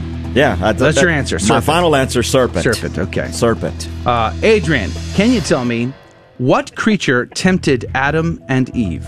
Yeah, it was one of the evilest creatures in the in the world. Really? Yeah, it was a spider. Oh man, Spider. like a big one? Are we talking like a Goliath tarantula? Yeah, the hairy brown one. Not recluse? not a not a Lord of the Rings spider, like uh, but like a Shelob big. from it Lord was of the a- Rings. It was a big spider, but not like a Lord of the Rings size spider. Ooh. How about one of those? Uh, uh, what do they call those? Uh, uh, weave or orb weave weavers? What do they call those giant No idea. banana spiders? Oh, One yeah, of that one. That one. Or oh, what about the one from Australia that is Mm, I like don't the know. most venomous spider on planet Earth? Is uh, Is it one of those? Was the Garden of Eden in Australia? Mm, depends on who you ask, I guess. Okay, okay. So, I but don't your know. your final answer is spider. Yes. Scary spider. Okay, so, uh, whew, all right, Sandra, here is the deal. Adrian seems to think it was a spider, which is very scary, to be honest with you. Uh, who does? Uh, who wants to have to confront a giant spider? Uh, whereas David seems to think it was a, a serpent. Fifteen seconds on the clock. Who is right? Who is wrong? Sandra, what say you? Well, I don't like scary and I don't like spiders, so I'm going to go with David. And I don't like serpents. However, David is correct. Yeah. Yeah, praise be to God. You know the uh, the Hebrew word for serpent there could also mean leviathan, uh, which is used elsewhere uh, in uh, the Old Testament. Or I my personal preference is uh, Revelation 12's description of the ancient serpent as a dragon. Praise be to God, Sandra. You are correct. You are in for two. You could win. You'll have to tune in tomorrow. But uh, thanks for being a lot of fun and hanging out with us today again, Sandra. I enjoy it. Y'all have a blessed day. You too. Turn the lights on at work and bring light into that darkness. Praise be to Jesus. Amen. God love you. Uh, we're going to put you on hold. Make sure we got your number. But that is going to do it for the radio side of our show. We're going to go to the after show and hang out with you for the next half hour on our live video feeds. Facebook, YouTube, Twitter, or on our website, grnonline.com forward slash CDT. That's grnonline.com forward slash CDT. If you can hang out with us, we'd love to chat with you. You get to drive that conversation. Otherwise, we'll see you back here tomorrow morning. God bless you. God love you. Have a great day. Thank you for joining us on Your Catholic Drive Time, where it is our pleasure to keep you informed and inspired. Join us Monday through Friday at the same time, right here on your favorite Catholic radio station. Don't forget to connect with us. Just go to facebook.com forward slash Catholic Drive Time. Again, that's facebook.com forward slash Catholic Drive Time. Be sure to share more than just us today. Share Jesus with everyone you meet. Bye now, and God love you.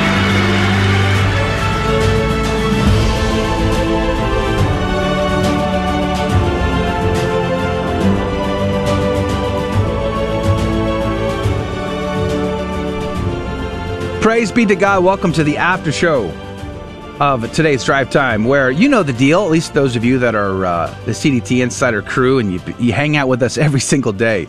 Uh, you know the deal. You get to drive the conversation, and whatever you want to talk about, we uh, we will chat about. You just got to comment wherever you are watching us right now, and that drives our conversation. If you are new here, well, that's the deal. You drive the conversation by commenting, and if you've never commented, please, can I encourage you? Let me uh, let me say we lavish extra love on first time commenters.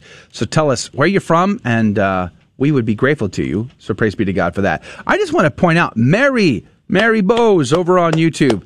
We are so very grateful to hear this good news. Praise be to God. The other day, we uh, Mary asked for prayers.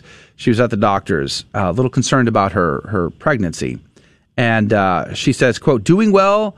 Uh, looks like it may be a healthy pregnancy after all. Praise be to God. That is so good uh, to hear, Mary. Uh, thank you for for telling us about that. We have been praying for you for sure. So God is so very good."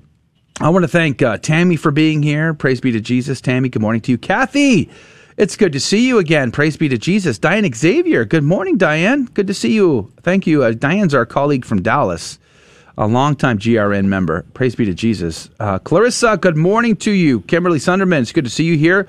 Carmen, good morning to you, Carmen. Praise be to God. S. Franco, good morning. Becky, uh, Dominguez, good morning to you. Of course, Mary Bowes and Clarissa, good morning to you. Christopher Chance, good morning to you.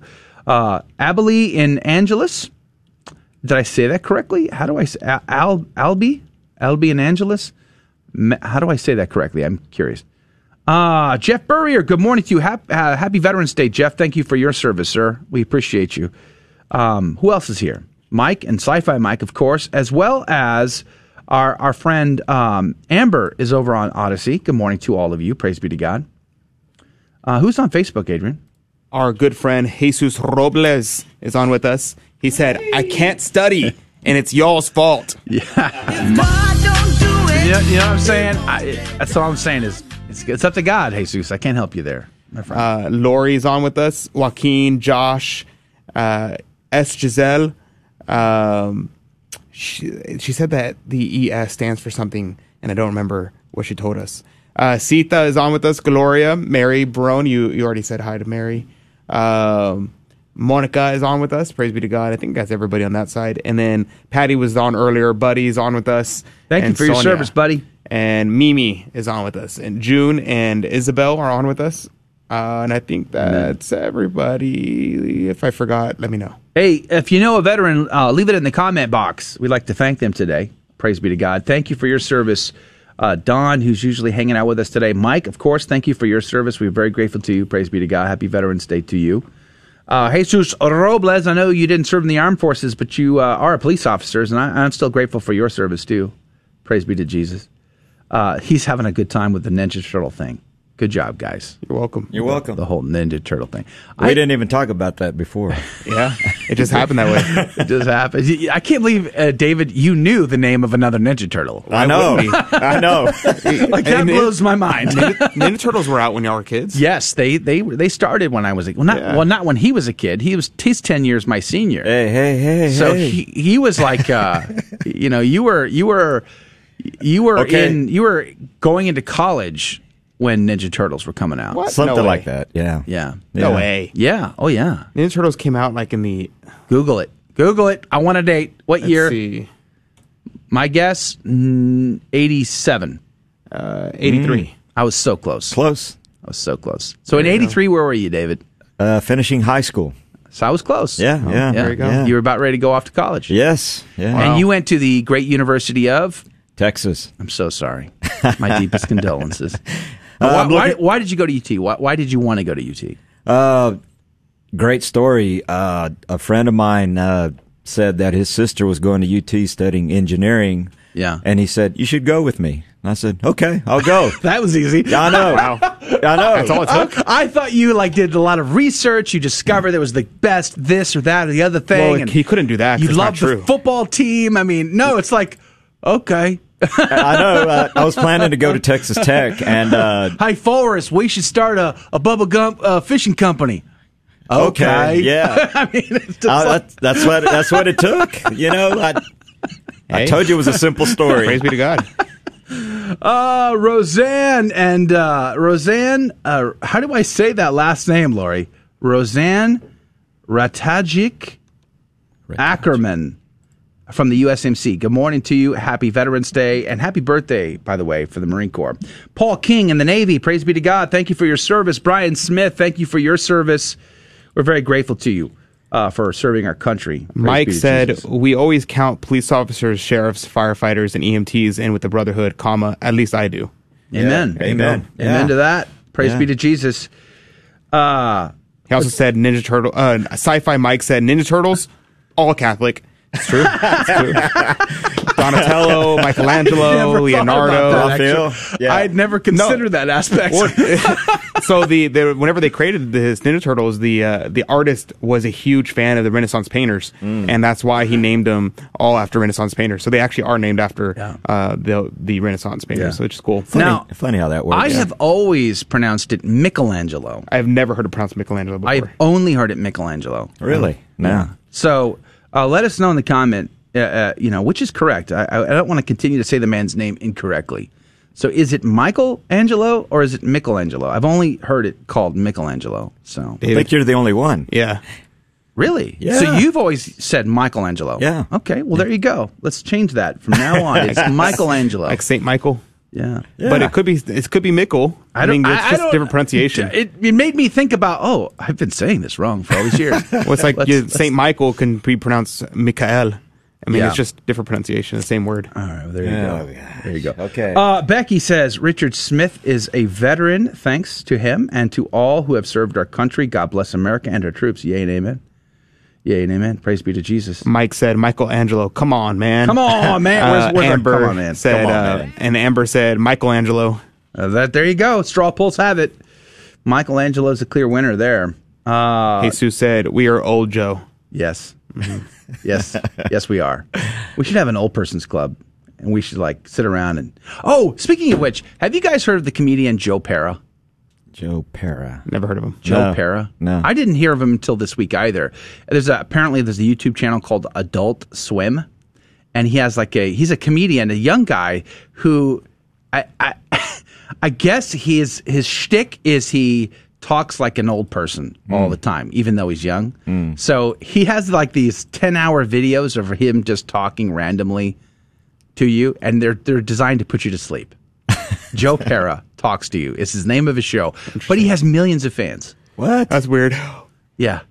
I don't know. Just made me think about because he's because he's talking about old people. Okay. So, do you guys know Joe Pera? I'm just curious. Let let us know in the comments. Miko L- Lan- Langolo. Jesus, what am I reading there? Uh, Sita says you're right, Joe, and Like thank you micro? for your service. I'm right. Did you did you guys hear? What, didn't she, what does he write about exactly? I didn't Sita, hear, you are brilliant. I didn't hear Uh, that. Sita You said, right. Adrian's pronunciation is very American. Yeah. Ooh. I I mean, I'm American. Mer- So- Merkin. That happens. American. Um, it does happen, by the way. Uh, Mary says, I actually don't know the exact due date yet. I, I'm that early. Well, we're still praying for you, Mary. Praise be to God. Congratulations. And we're going to pray for continued health and everything go very, very well, Lord. Please, please cover her in your most precious blood and the child. Sci-Fi Mike said, "I made my father watch the first TMNT movie with me when I was a kid. I swear it brought a tear to his eyes. Strong father-son themes. Honestly, though, actually, it really does. uh, with the uh, with uh, so it's going to sound super lame, but with Master Splinter as their as their father figure, Mhm. but uh, raising the the boys who Yeah. are like orphans. Yeah. um, and it, it's very much like a good father son relationships. Uh, It it's helps pretty that rats probably wholesome. don't eat turtles normally. Uh, well, I mean, rats will eat just about anything. Can they but, eat a you know, turtle? I'm sure they could. They'll The- try. Not They the could shell, try. but the, the fleshy part. I heard Yeah. it tastes pretty good. Does it? Yeah, turtle. Tastes like chicken. Uh, I don't know. I've never, I've never had any, but I've heard it's really good. But there you go, folks. I've had uh, alligator. That tastes like chicken. Oh, I love gator. Gator's Yeah. delicious. Gator but no, delicious. I, I grew up watching Ninja Turtles. I used to love Ninja Turtles. We would, uh, my brother would, uh, we would play Ninja Turtles all the time. So we'd have, I'd have the swords from Leonardo, and my brother would have the, the nunchucks of Yeah. Michelangelo. My kid, one of my kids has a Ninja Turtle costume at the house. Nice. Do you know which one? I don't. Sorry. Dang, that stinks. Need to check into that. It's probably not Donatello because Donatello has Donatello. Yeah. Back in the 80s, when I was a kid, ninjas were all the rage. Ev- Right. There were so many ninja movies out. Right. There was an actor named Sho Gasugi. Uh, I'm not saying his name correctly, I'm sure. Sho Gasugi? Sho Gasugi. And he was from Japan, and he did all these really uh, incredible ninja films. And boy, I would not watch them today. I'm sure they were horrible. um, but as a kid, I got to watch all that stuff. I got to go to the movie theater to watch Shogasugi ninja movies, dressed up like ninjas all the time. We'd go to the flea markets in San Antonio and buy Chinese throwing stars, and we'd throw them around, you know, and and, uh, and all of that. So much fun. Sci-fi Mike said Shredder as a surrogate and deceptive, unloving father. Huge fan. Sorry. Uh, what did you think whenever they made Shredder into like an alien? That was super weird. I was like, like it was super like. Are, are you suggesting that talking rats and ninja turtles are not weird? Well, it, it, it is weird, but like the the foundation of the story was, you know, you're living in a normal world, and that's why they're like underground and hiding because it's weird to have talking turtles. Yeah. And then all of a sudden, like they just decide after like a season into it, they're like, you know what we're gonna do? We're gonna bring aliens into this. We're also gonna put in tri- time travel, and we're gonna have people. Uh, this guy that you've been fighting this whole time. Yeah, he was actually an alien this whole time, and we're like, everybody like, you're, we're just like, what? What? That's weird. You're ruining this. So, it was a ruining it, Now but you're you know. going to start to experience. Now look at that, David. Did you see what just happened? No. Something from his childhood is being rewritten, and he's a he's getting No, no, no. This happened. defensive. This happened when I was Mm. when I was watching as a kid. This is a precursor to great things to come for David and I. So as af- we sit back on the on the porch and uh, and jaw about look watching Adrian uh, go through the motions of getting older and going now look what they done they done rewrote my favorite childhood heroes. Well, that's not that's not exactly what happened because the Oh, the alien It's stuff coming. actually predates the one I watched. So the older one, the older teen, uh, Teenage Mutant Ninja Turtles TV show, they kind of started off with this whole world where there's like talking rhinos and aliens and stuff like that. But when I was a kid, they redid it to make it more grounded uh, in reality. but then they Ah, decided reality. Yeah, well, like, like like I said, like everything. Well, everything was normal except for the turtles. Yeah. and then they, uh, but then they just like, you know what? We're gonna go back to like doing it the way that originally was, and so they added all the stuff. But for me, I didn't know about oh, the they're '80s cartoon. originalists now. Yeah, so then, yeah, Ninja exactly, Turtles. exactly. They're traditionalists. Yeah, traditionalists. I, you know, it's funny. Last night I was reading through chapter two of Orthodoxy because I'm I'm narrating it on my YouTube channel, and so I'll be producing chapter two hopefully this week. And uh, this this whole chapter is about uh, you know reason versus insanity kind of thing, and the commonalities and the and the disjointedness, and so just this that this conversation about Ninja Turtles is kind of reminding me of, of that a little bit. Uh, uh, Mary asked me what color is the costume. I want to say there is a yellow sash. What would that mean? A yellow sash. I I, I want to say that. would be none of them. Not well. There you go. Awkward. Maybe I maybe I'm completely Orange, wrong. maybe orange. Maybe yeah. I don't. If it was I- orange is Michelangelo.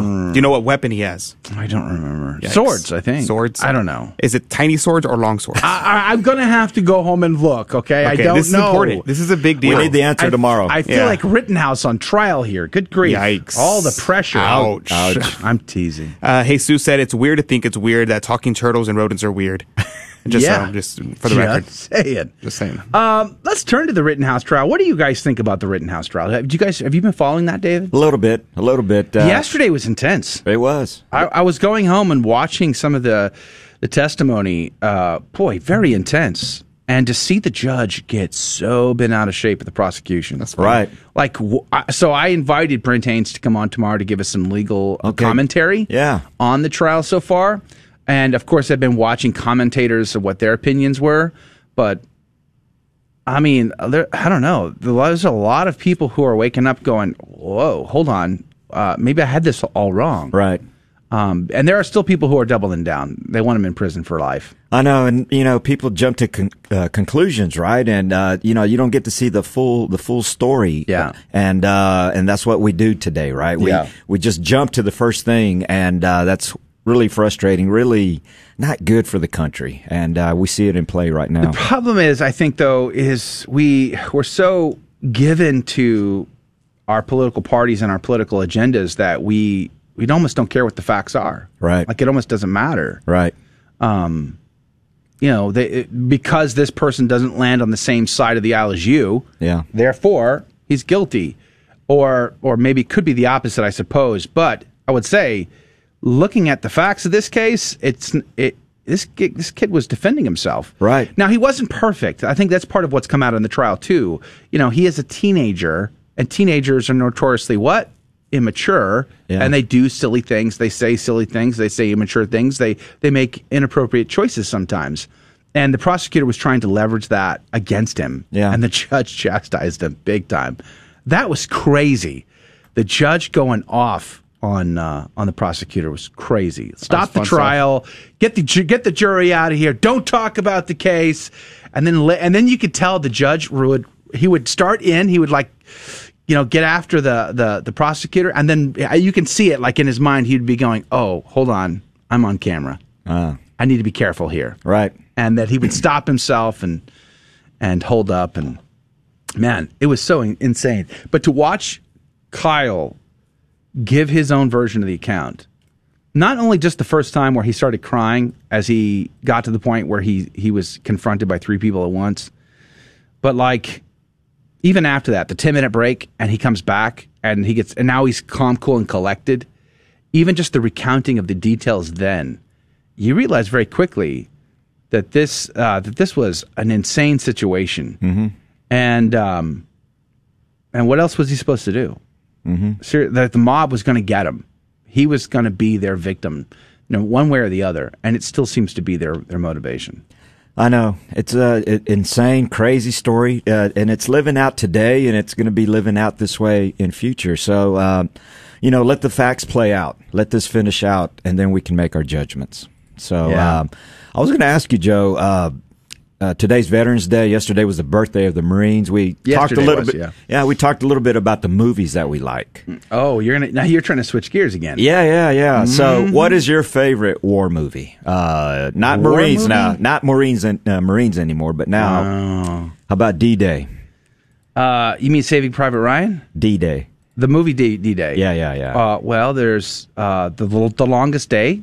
I'm With- sorry, with- Longest Day with- with, uh, John Wayne and had uh, Sean Connery in it too. Yeah, had a he lot was of a great- young Sean Connery, pre Bond Sean Connery. I love that movie. Good movie. Um, and that movie wasn't filmed all that long after the events.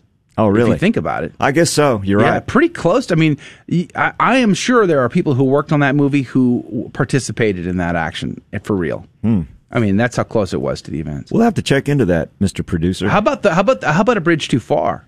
You, you remember a bridge too far? Uh, uh, I remember parts of that. Yeah, Now, so do you do you prefer World War II movies in particular? I did. Yeah, I did. Hmm. How about uh, Saving Private Ryan? Obviously, was a game changer in the movie business. Wow, I mean, powerful. so uh, emotionally. Like that's to me not just the D-Day scenes, but like the end towards the climax at the end of the film when uh, when they're in that little uh, foxhole, uh, you know, hole in the ground from a crater from a bomb.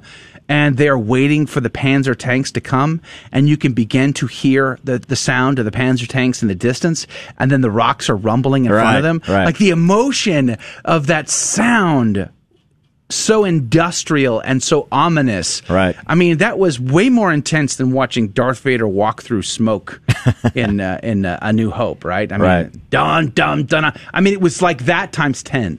Just thinking about sitting in that foxhole waiting for Panzer tanks to show up.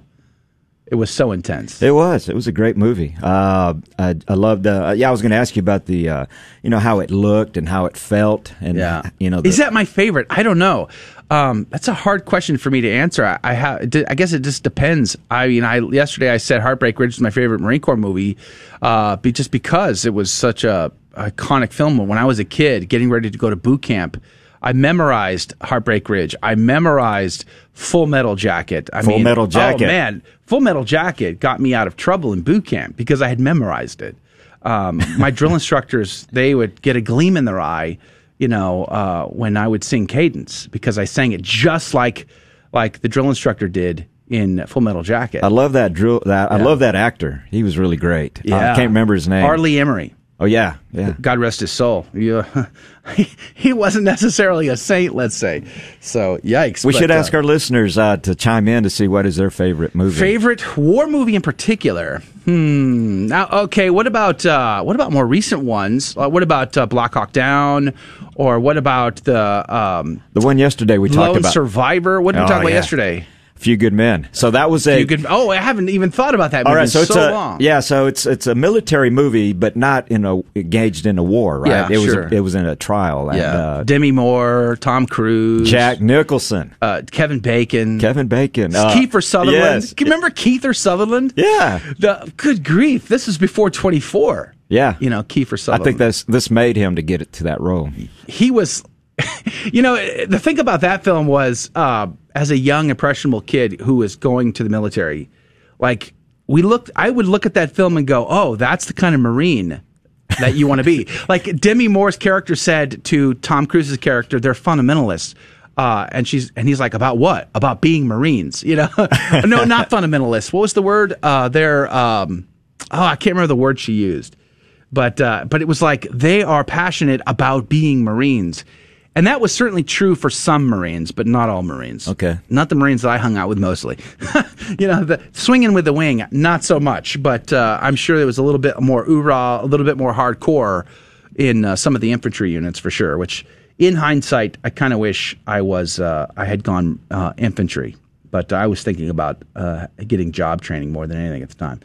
Uh, Christopher Chance reminds us that Ermey, Arlie Emery, was a real life Marine. Yes, he was. He was a drill instructor, which is part of the reason why he uh, he got the role. But did you know that he played the role of drill instructor before he played in the movie of uh, of uh, Full Metal Jacket? He was in a, f- a previous film that if that who was the actor who played um, the pilot, the helicopter pilot in Airwolf? What was his name?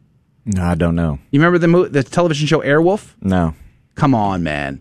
You remember the movie with uh, uh, uh, Burt Reynolds? They played stuntmen, and Burt played the aging, going out of business, uh, going into retirement stuntman. And there was the younger uh, stuntman that was kind of like his main competition and his rival. And at the end, they join up together to make the giant car jump over the cavern. Is this true? I, I, I don't remember this. No, I do not remember this. I blocked this out. Maybe I don't know. It was like the 70s. Come on, you remember the 70s? Barely remember the '80s. So uh, not not. was there like two decades that were fuzzy for you? Usually, it's, It's just okay. one. Say say this here, Adrian. Uh, who was that actor in, who played the pilot in Airwolf? I don't even know what Airwolf is. oh man, Never even heard of it. Why can't I remember that guy's name? He he uh, he had a, a like a like he was a rising star and fell. Thank you, Tammy. Someone here is paying attention. Tammy says Jan Michael Vincent. Ah, so Jan Michael Vincent played Don't in a know who he movie uh, about going to Marine Corps boot camp, Mhm. and R. Lee Ermey played the drill instructor in that film as well, and it predates Full Metal Jacket. Ah. which is why Stanley Jan Kubrick. Michael Vincent. That's why Stan. That's why Kubrick uh, picked Ermey to play the drill, the iconic drill instructor. By the way, when they filmed the scenes in the barracks, boy, every time I watch that, I have flashbacks to boot camp. Oh, yeah? it's crazy. Uh, when they filmed those, they were mostly like spontaneous. R. Lee was allowed to do whatever he wanted. really? Yeah, he was able to say, approach anybody, like all things were okay. So roll the cameras and Yeah. just go. And they would follow him because they wanted 360 degrees of, of filming. They didn't want to have to like block things off. They wanted him to have free rein at the barracks. So they would just follow him with the camera. Wow. And he would just spew the, the vileness that is indicative of Marine Corps drill instructors. I'll have to watch that again when I'm alone in the house and uh, and uh, see when it comes up. You know, uh, I will never forget the day I got uh, dropped at boot camp. So you you show up to San Diego or Parris Island, and you uh, Hacksaw Ridge. Mike says Hacksaw Ridge, by the way. That's a great film. Oh, yeah. We Were Soldiers is another very good film. Yes. Vietnam era. Uh, I mean, pff, man, so many Vietnam era films I can think of. Uh, how about Hamburger Hill? How about Platoon? Platoon. Crazy films. You know, about King Henry V? King the Shakespeare. Yeah. What? The sh- it, it, well, th- where's the lie though? There's why. It's good. It's also uh, where we get the phrase "band of brothers" from.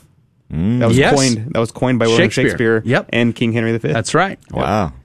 Yes, true story. Good True films. story. Okay. But you get Y'all dro- remember back in the day when Shakespeare wrote that? Y'all, y'all were there, totally right? Catholic Shakespeare, by the way. Yeah. Y'all were there when it happened, right? Yeah. I was there. Y'all saw it. He in came by theaters. our high school. Yeah. Yeah. yeah. He was doing a tour. Yeah. Makes sense. I believe it. Uh, anyway, so you, you get dropped. Uh, what happens is you show up to, to Marine Corps Recruit Depot at the airport. The bus shows up. DI comes out, starts yelling. You get on the bus. You drive. They Starts put- yelling already. Oh yeah. Then you, they they put you on the yellow footprints, and then they begin the process of of of indoctrinating you, and uh, you get into a holding platoon where they keep you up for like 24 or 48 hours. They Nice. you sleep. Nice of them. And that's so that you get past your jet lag, and you then Ah. you sleep really well after that. I got you. Um, but then the, when when the whole platoon has arrived and everybody's now ready to begin their training cycle, they do what they call the a drop, and so they take you, they march you over to your new barracks. They sit you nice, what they call in the classroom, which is the the open space in the barracks where you can sit uh, Indian style. And they, they make you sit extremely close to the men in front of you and the man behind you. You're all you're tucked in there very very closely. And then the uh, the commanding officer, the company commander, comes out and he he says, "I'm proud of you boys. You're you're going to become Marines. You know, is, you're going to serve our country with pride and blah blah blah blah blah blah blah blah blah blah." And then he turns to the senior drill instructor and he's you know and they salute each other and you know and take charge of the platoon. Yes sir, yes sir. And then the the the officer quickly leaves. And the instant he walks out the door, the hatch, and the and the hatch closes behind him, all hell breaks loose. All chaos erupts. Everyone is screaming. Things are flying around the room. People are being pushed down the the barracks. You know, uh, foot lockers are going this way, and beds are going that. And uh, I remember my uh, we had three drill instructors, uh, senior uh, drill instructor Mercado, uh, my junior, which was drill instructor Sergeant Hightower, and my my third hat was drill instructor Sergeant Valdivia. He was he was the insane person. So the the, the the the model is your senior is your father. You would kill yourself to protect him. Hmm. Like that's the, the psychology. Like this man is is like walking on water to you. Hmm. So whatever he says, you revere mm-hmm. highly. Mm-hmm. He's the father figure. The junior is more like the mom. I hate to say it that way, but that's kind of the deal. His job is to get you where you got to go, get make sure you got what you need, and he keeps sort of the schedule. So he's sort of like the mom of the platoon. We don't say it that way, but that's the deal. Right. The third guy, his job is to be utterly insane. All right. So which one's Kiefer Suther- Sutherland? If I for the, reference. The third hat. So uh, okay. so drill instructor Sergeant Valdivia, he, I grew up in San Antonio, most Hispanic city in, in America, and he was so Mexican. I thought he was Japanese for about three weeks.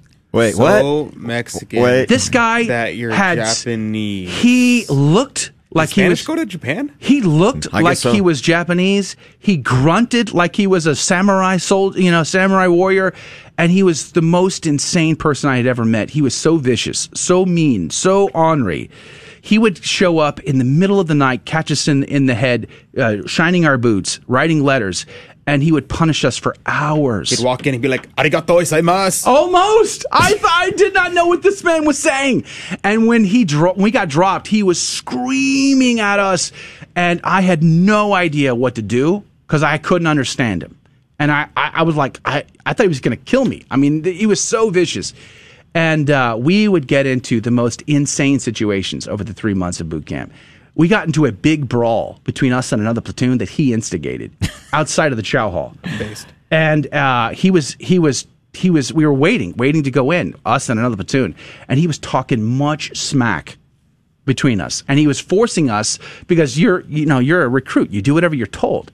And so when he tells you to go and do something you do it even if it's stupid. Go punch that guy in the face. yes! That's exactly what happens. That's wild. and we do and the two platoons break out into a large brawl. A, a, a brand new baby, fresh off of DI school, uh, corporal was there observing in a, the, uh, as a part of the other platoon, and he was standing. Sci-fi Mike said, "I use the same strategy to potty train my kids."